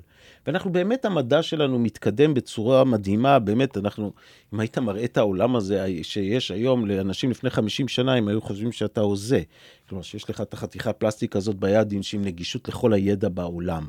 זה משהו שהוא לא נתפס, אנחנו קיבלנו את זה כמובן מאליו. אפלטון אומר לנו, אבל, וכשאני אומר ענווה מעשית זה, קודם כל, כמו האיש במערה, תמיד תזכור שאתה לא יודע את מה שאתה לא יודע. משפט כאילו נורא בנאלי, נורא פשוט מבחינה תחבירית, אבל אומר בעצם הכול. ואנחנו כל הזמן שוכחים את זה. נכון. כל הזמן. בדיוק. זה מדהים. אנחנו יודעים רק את מה שאנחנו יודעים, וגם כל המדע המתקדם שלנו תמיד יכול לבדוק רק את מה שאנחנו רואים. ואנחנו תמיד צריכים לזכור שמה שאנחנו קוראים לו מציאות הוא קצה קרחון. 90% מהיקום שלנו זה חומר אפל, שאין לנו מושג ממה החומר הזה אפול, עשוי. האיזון העדין של הדברים במה שאנחנו קוראים מציאות תלוי בדברים שאנחנו לא יכולים לתפוס בחושים שלנו. תקרא לזה אידאות, חוקי טבע, לא משנה מה. בדברים שאי אפשר להריח, לשמוע ולראות. והדוגמה הכי טובה לזה שאני חוויתי באיזה בדיקה רפואית שעשיתי, לזה שאתה אף פעם לא יודע את מה שאתה לא יודע, אני עשיתי בדיקת שדה ראייה לא מזמן. אני לא יודע אם אתה יודע מה זה, גם בצבא עושים את זה לכל מיני יחידות. Mm. זה, אתה שם את העיניים על איזה מסך מחשב, ואומרים לך שכל פעם שאתה רואה נצנוץ, אתה צריך ללחוץ על כפתור. אז רוצים לראות אם אתה, יש לך פרספקטיבה, אתה רואה את כל הנצנוצים, מה מנעד הניצוצים שאתה רואה. עכשיו, מה שמעניין בבדיקה הזאת, ש... אוקיי, אז כל פעם נדלק אור, אתה לוחץ על כפתור. אבל אין לך שום מושג תוך כדי הבדיקה אם אתה עובר אותה טוב או לא. מכיוון שאתה לא רואה את הנצנוצים שאתה לא רואה, אז אתה לא יודע מה אתה מפספס. ואז רק בסוף הבדיקה אתה בא לבוחנת ואתה אומר לה, תגידי, עשיתי טוב? Mm-hmm. כי אתה לא יודע, אולי יהיו שלו, אולי יהיו עוד אלף נצנוצים שלא ראית. ואני חושב שזה, הבדיקה הזאת המחישה, הכל היה בסדר, אגב, אתה יכול להירגע. אה, ראיתי את רובם. כן, זהו. ראיתי שיש לחץ מסוים. מתח. כן, מה נגמר עם הבדיקה? וזה מראה לנו שמה שאפלטון היה אומר לנו, שאתה אף פעם לא יודע איזה נצנוצים לא ראית. אם ניקח עוד מטאפורה, אתה יודע, זה כמו שכשאתה רואה סרט, יש לך עוד קילומטרים של פוטאג' שנשארו על רצפת חדר העריכה. ומה שמה, אתה אף פעם לא יודע, אנשים שרואים את הסרט בקולנוע לא יודעים מה הם הפסידו, איזה סצנות נשארו בחוץ. ובגלל זה תמיד נזכור שיכול להיות שיש כלב יותר אמיתי, שיש עוד משהו שאנחנו לא יודעים, והידיעה שלנו מוגבלת רק למה שאנחנו רואים. עוד דוגמה אחת שנתן משל נהדר, ש... נקרא משל רשת הדייגים, לא של אפלטון, אלא פיזיקאי בשם אדיגטון, שהוא המשיל את ההכרה שלנו לרשת הדייגים. הוא אמר, הרי העיניים שלנו, האוזניים שלנו, הכל מוגבל לפריים מסוים, למנעד מסוים של צלילים, למנעד מסוים של ריחות, שזה מה שאנחנו קולטים. אבל אנחנו יודעים שיש עוד המון דברים שקורים בעולם שהחושים שלנו לא קולטים. שכלבים כן קולטים ואנחנו לא, למשל, שהם שומעים צלילים שאנחנו לא. והוא אמר שבמשל רשת הדייגים, שההכרה שלנו זה כמו שיש איזה כפר דייגים, נגיד באוקיינוס, שהם דגים, דגים כבר אלפי שנים, מאות שנים, והרשתות הדייגים שלהם יש חורים של עשרה סנטימטר. אז כמובן שכל הדגים שהם דגים גדולים מעשרה סנטימטר, כי כל דג שהוא קטן ייפול החוצה. כן. אחרי מאות שנים של דייג, אז חכמי הכפר כתבו בספרי הזואולוגיה של הכפר, שכל הדגים בים גדולים מעשרה סנטימטר. כי זה מה שהם ראו. Mm-hmm. ואותו דבר אנחנו. ובגלל זה, אנחנו תמיד צריכים לזכור שלהשאיר חריר קטן של ספק, כמו שאמרתי, לכל דבר שאנחנו יודעים. כי אם אנחנו, זה בסדר לנהל את החיים שלך בעולם בידיעה שמה שאתה יודע זה נכון במחשבה, כי אחרת אי אפשר להתנהל. אבל אם לא תשאיר לעצמך חריר קטן של ספק על כל דבר, אתה תמנע מעצמך בעצם את הדבר שהוא באמת מותר האדם, ללמוד משהו חדש. ובכל זאת, התודעה האנושית כל הזמן הולכת לשם. אני יודע, אני יודע נכון. מה טוב, אתה לא יודע, אני יותר חזק, אני צריך לשלוט. בדיוק כך. אנחנו לא מסוגלים להתנער או להשלים עם הידיעה שהדברים הכי חזקים שלנו הם לא מוחלטים. תיקח אפילו הטאבו הכי גדול בחברה שלנו שאסור לרצוח. לא ניכנס לזה עכשיו, אבל אפילו אתה לוקח ערך כזה, שהוא ערך עליון בינינו, שאתה מפרק אותו, אתה רואה שאין שום סיבה מוסרית שמונעת מאיתנו לרצוח. כלומר, החוק לא לרצוח הוא בדיוק תקף מבחינה מוסרית כמו החוק שאסור לעשות רעש בין 2 ל-4 בצהריים. אנחנו המצאנו אותו כדי שיהיה סדר בחברה. עכשיו, זה נורא קשה שאתה אומר לאנשים שאסור לשכב, סליחה שאני אומר, טוב, אני לא אגיד את זה. הדברים הכי מזעזעים שלנו, הטבואים הכי אה, עמוקים שלנו, לא מחוברים לשום דבר, אלא המצאנו אותם. ואנחנו תמיד צריכים לזכור את זה, ובגלל זה להטיל ספק. ואני אגיד לך באופן אישי, למה אני אומר ענווה מעשית?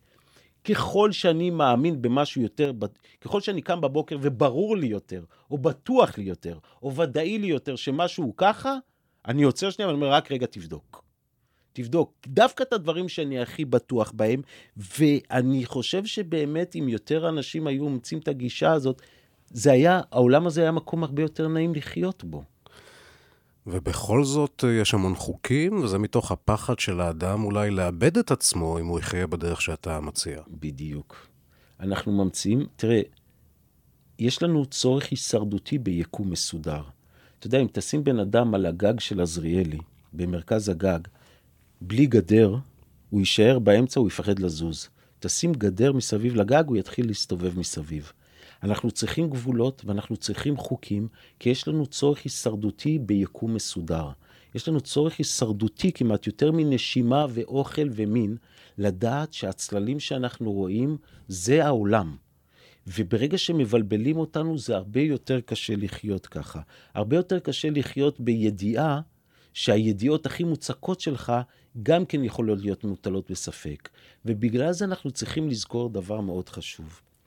במיוחד שאנחנו מדברים על המדע היום, שהמדע היום הפך לסוג של דת.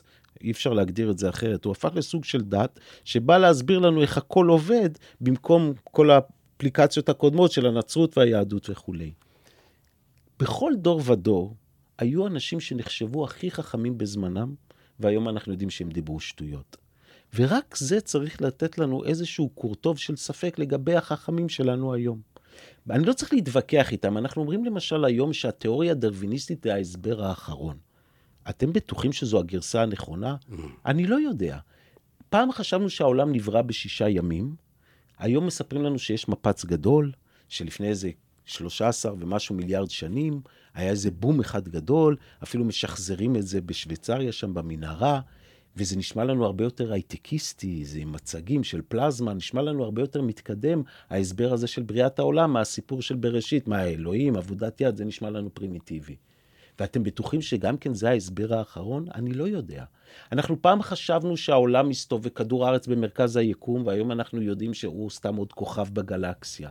אנחנו צריכים לזכור שתמיד היינו בטוחים שמה שאנחנו יודעים זה הכי נכון, והאנשים הכי חכמים בעולם חשבו ככה, והיום הם דיברו שטויות. אז יכול להיות שעוד מאה שנה יגלו שגם אנחנו דיברנו שטויות. אתה יודע, אם ניקח עוד יווני אחד, השני בחשיבותו שאומרים לאפלטון שזה היה אריסטו. הוא היה האיש אולי עם ה-IQ הכי גבוה שהיה מאז ומעולם. הוא היה חוקר טבע מדהים. אה, הוא התעניין מאוד, בתצ... הוא עשה תצפיות על דבורים למשל. הוא גילה המון דברים על דבורים ועל כוורות שעד היום נכונים. הייתה לו טעות אחת. הוא אמר שהמלכה היא מלך. אתה יודע למה הוא אמר שהמלכה היא מלך? כי במערה שהפלט... שאריסטו חי, אישה לא הייתה יכולה להיות, נקבה לא הייתה יכולה להיות מלכה. Hmm.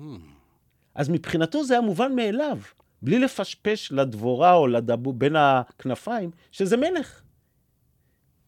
אז אנחנו יודעים היום שגם אריסטו החכם דיבר שטויות. גם לחכמים ולמורי הרוח הגדולים ביותר יש צלליות, אתה אומר. בד... חיים במערה. כן, המדענים, גם איינשטיין חי בעולם... אתה למה? לגמרי. וזה, בגלל זה אני אומר ענווה מעשית. תזכרו עוד פעם, אם נחזור לדילמה, לעולה, לדימוי הזה, זה סינימה סיטי. אל תהיו בטוחים שהסרט שלכם הוא אמיתי. וגם אל תרוצו לריב עם אנשים אחרים ולהדליק להם את האור באולם. ואל תהפכו צלליות לאידאות. בדיוק. ויותר מזה, אני אגיד לך, אתה יודע, אחד הוויכוחים למשל, שבתרבות ובחברה שלנו, שאנחנו חיים היום בתל אביב החילונית, הנאורה, המתקדמת, ליברלית, דוט קום, שכל הצעירים החילונים פה והמדענים מרגישים נורא מתקדמים באבולוציה הרבה יותר מהאנשים למשל שעדיין מאמינים באלוהים וחיים בבני ברק וחושבים שיש חבר דמיוני בשמיים, ואנחנו אומרים, אנחנו הרבה יותר, אנחנו שלב יותר מתקדם. אתם לא שלב יותר מתקדם, אתם פשוט במערה אחרת. אגב, אם מישהו מסתכל עלינו מבחוץ, הוא לא רואה הבדל. כי אין הבדל באמת גדול בין מסיבת טוגות או מסיבת ירח בפונה בהודו לבין אה, כל נדרי ביום כיפור. שם יש די-ג'יי, פה יש רב, שם יש תלבושת קבועה, פה יש תלבושת קבועה, ובכל אחד מהמקומות בטוחים שההוא אידיוט והוא חכם. זה נראה מבחוץ, אם מישהו מסתכל לנו ממאדים, אנחנו נראים מגוחכים באותה מידה במסיבות בפונה ובכל נדרי. זה, אתה יודע, לפעמים אני חושב שאם מישהו מסתכל על בני אדם מבחוץ, זה כמו שאנחנו נסתכל על, זיב, על זברות בספארי. Mm-hmm. נניח יש מפלגת זברות אחת שזה זברות שחורות עם פס לבן, ומפלגה שנייה זברות לבנות עם פס שחור. והן רבות איזה מהן כן, צודקת. כל הזמן עושים פסל ותמונה. בדיוק. ואנחנו בדיוק נראים ככה מהעולם החיצון. קופים מוזרים, כן. שמאמינים כל אחד בדבר אחר, כל אחד בטוח שהאמת היא שלו. אנחנו נראים די אידיוטים. נכון, ובגלל זה הגדיר אותנו פעם איזה משורר ששכחתי את שמו, אנחנו יונק עצוב שיודע להסתרק. כן, ואנחנו כמובן אה, עושים גם מבני אדם אה, אידאות, מורים רוחניים למשל. ההערצה העיוורת הזאת של התלמיד, נכון. אה, את המורה. אנחנו אוהבים להגיד נורא בתרבות שלנו אחי. שים לב, הוא הכי טוב, לא הכי באלף, הכי, הוא הכי חכם, הוא הכי טוב, הוא הכי טוב. כי אנחנו צריכים לאחוז במשהו. אנחנו צריכים... חייבים לדעת. אני לא יכול לחיות בתוך היקום המטורף הזה בחוסר הוודאות. זאת הדרך. אז בתרבות הקפיטליסטית שלנו, ככה אנחנו עושים היררכיות. אתן לך דוגמה, שמעתי סיפור נורא נחמד, יש איזה מבשלת וויסקי בסקוטלנד, שתיירים באים לשם, משפחה המון, שמאות שנים עושים וויסקי. אז uh, אחד מהם סיפר שמה, שיום אחד באה אליהם קבוצה של תיירים שעברו שם, ואז אחרי שהם עוברים את הסיור במפעל, אז הוא בא אל החנות מפעל, ואומר למוכר שם, תן לי את הוויסקי הכי טוב שיש לכם. עלק את האידאה של הוויסקי. אז ההוא, המוכר אומר לו, הסקוטי אומר לו, נכון שאתה אמריקאי? אז הוא אומר לו, כן, איך אתה יודע? הוא אומר, רק אצלכם לכל דבר יש אחי. אצלנו יש וויסקי אחד שהוא טוב לזה, וטוב לזה, וטוב ללילה, וטוב ליום, וטוב לבשר וזה, וכל דבר טוב לו. אתם צריכים סדר. ועוד אחד מהלקחים באמת של ענווה מעשית, שנבין שהסדרים שלנו הם המצאות, הם שרירותיים. החוקים שלנו, ולא צריך להיבהל מזה, זה בסדר. זה שאנחנו לא יודעים להסביר למה אסור לרצוח מבחינה מוסרית, כן. זה לא אומר שתתחיל לרצוח. Mm-hmm. אבל אם אתה אומר לעצמך ומשלה את עצמך שיש איזשהו תוקף מוסרי לחוקים שלך, איזה תוקף מטאפיזי, למרות שאין, אז יש סיכוי יותר גדול שמישהו יעבור עליהם, כי לא תוכל להסביר לו למה לא לעשות כן, את זה. כן, צריך לקבוע חוקים מסוימים כדי להסתדר, כדי בדיוק. להתנהל, אבל כל הזמן לזכור שאנחנו המצאנו את זה, וזה סוג של משחק שיכול להשתנות. המילה משחק, זה נהדר שאתה אומר את זה. זה קמי אמר שהחיים הם כמו משחק כדורגל. למה? אומר, משחק כדורגל למשל, כדי להתחיל לשחק, צריך לקבוע חוקים. צריך לקבוע ש-90 דקות, אפשר תיאורטית לקבוע 88 דקות או 92, אבל קבעו 90 דקות, כי צריך להתחיל... אפשר, אומרים 11 שחקנים בכל קבוצה, אפשר תיאורטית 9 או 12. אנחנו קובעים את החוקים האלה, כי בלעדיהם אי אפשר להתחיל לשחק. והחיים אותו דבר. אנחנו חייבים לקבוע חוקים כדי שלא נהרוג איך ונאכל אחד ואם נזכור את זה, אולי נסבול פחות. כי הרבה תסכול מגיע מזה שאתה לא מצליח לעמוד אה, בחוקים, שאתה לא מספיק טוב.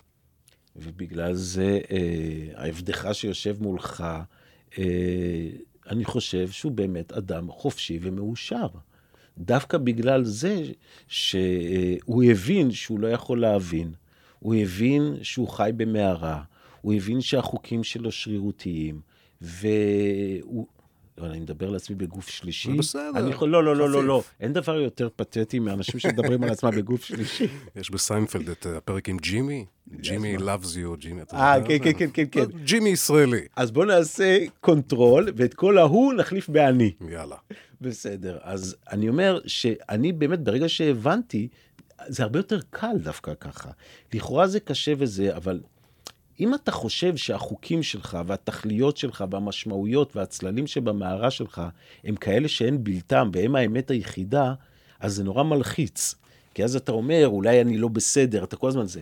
ואם אתה מבין שכל החוקים שרירותיים וכל התכליתיות משמעותיות, הם שרירותיות, אז זה בסדר, אתה לא צריך לעשות שום דבר. אתה יכול לקבוע, אין- לתקבוע לעצמך את החוקים שלך, ואם אתה חושב שהם יותר קרובים לידיעה, ואתה לא צריך לציית, אתה צריך לציית הרבה פחות. כן, ואולי בגלל זה אנחנו זוכרים את אפלטון ואת סוקרטס עד היום, אולי בגלל זה הם נצחיים, כי הם הבינו את זה.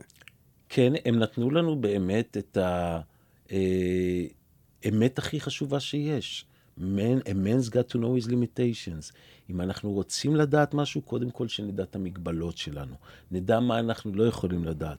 נדע שהאידאות נשגבות מבינתנו, שאנחנו במערה, וזה האמת הכי גדולה שאנחנו יכולים לדעת, ומכאן שכל אחד ימשיך הלאה. אז אם היינו יכולים להביא משהו מיוון העתיקה, לימינו, למאה ה-21, לעידן הפוסט-מודרני, מה הדבר שהיית לוקח משם? סופו, אה, לא, אה, סופלקי, רוזו, ואת האמת הכי גדולה שיש, שיש אמת אחת, אבל לעולם לא נדע אותה. אוקיי, משפט אה, יפה לסיים איתו. מקווה שלמדנו איזה משהו חדש על אפלטון, על סוקרטס, על עצמנו, על על החיים. החיים. אירי, תודה רבה. היה לי לעונג. גם לי. תודה, איתי.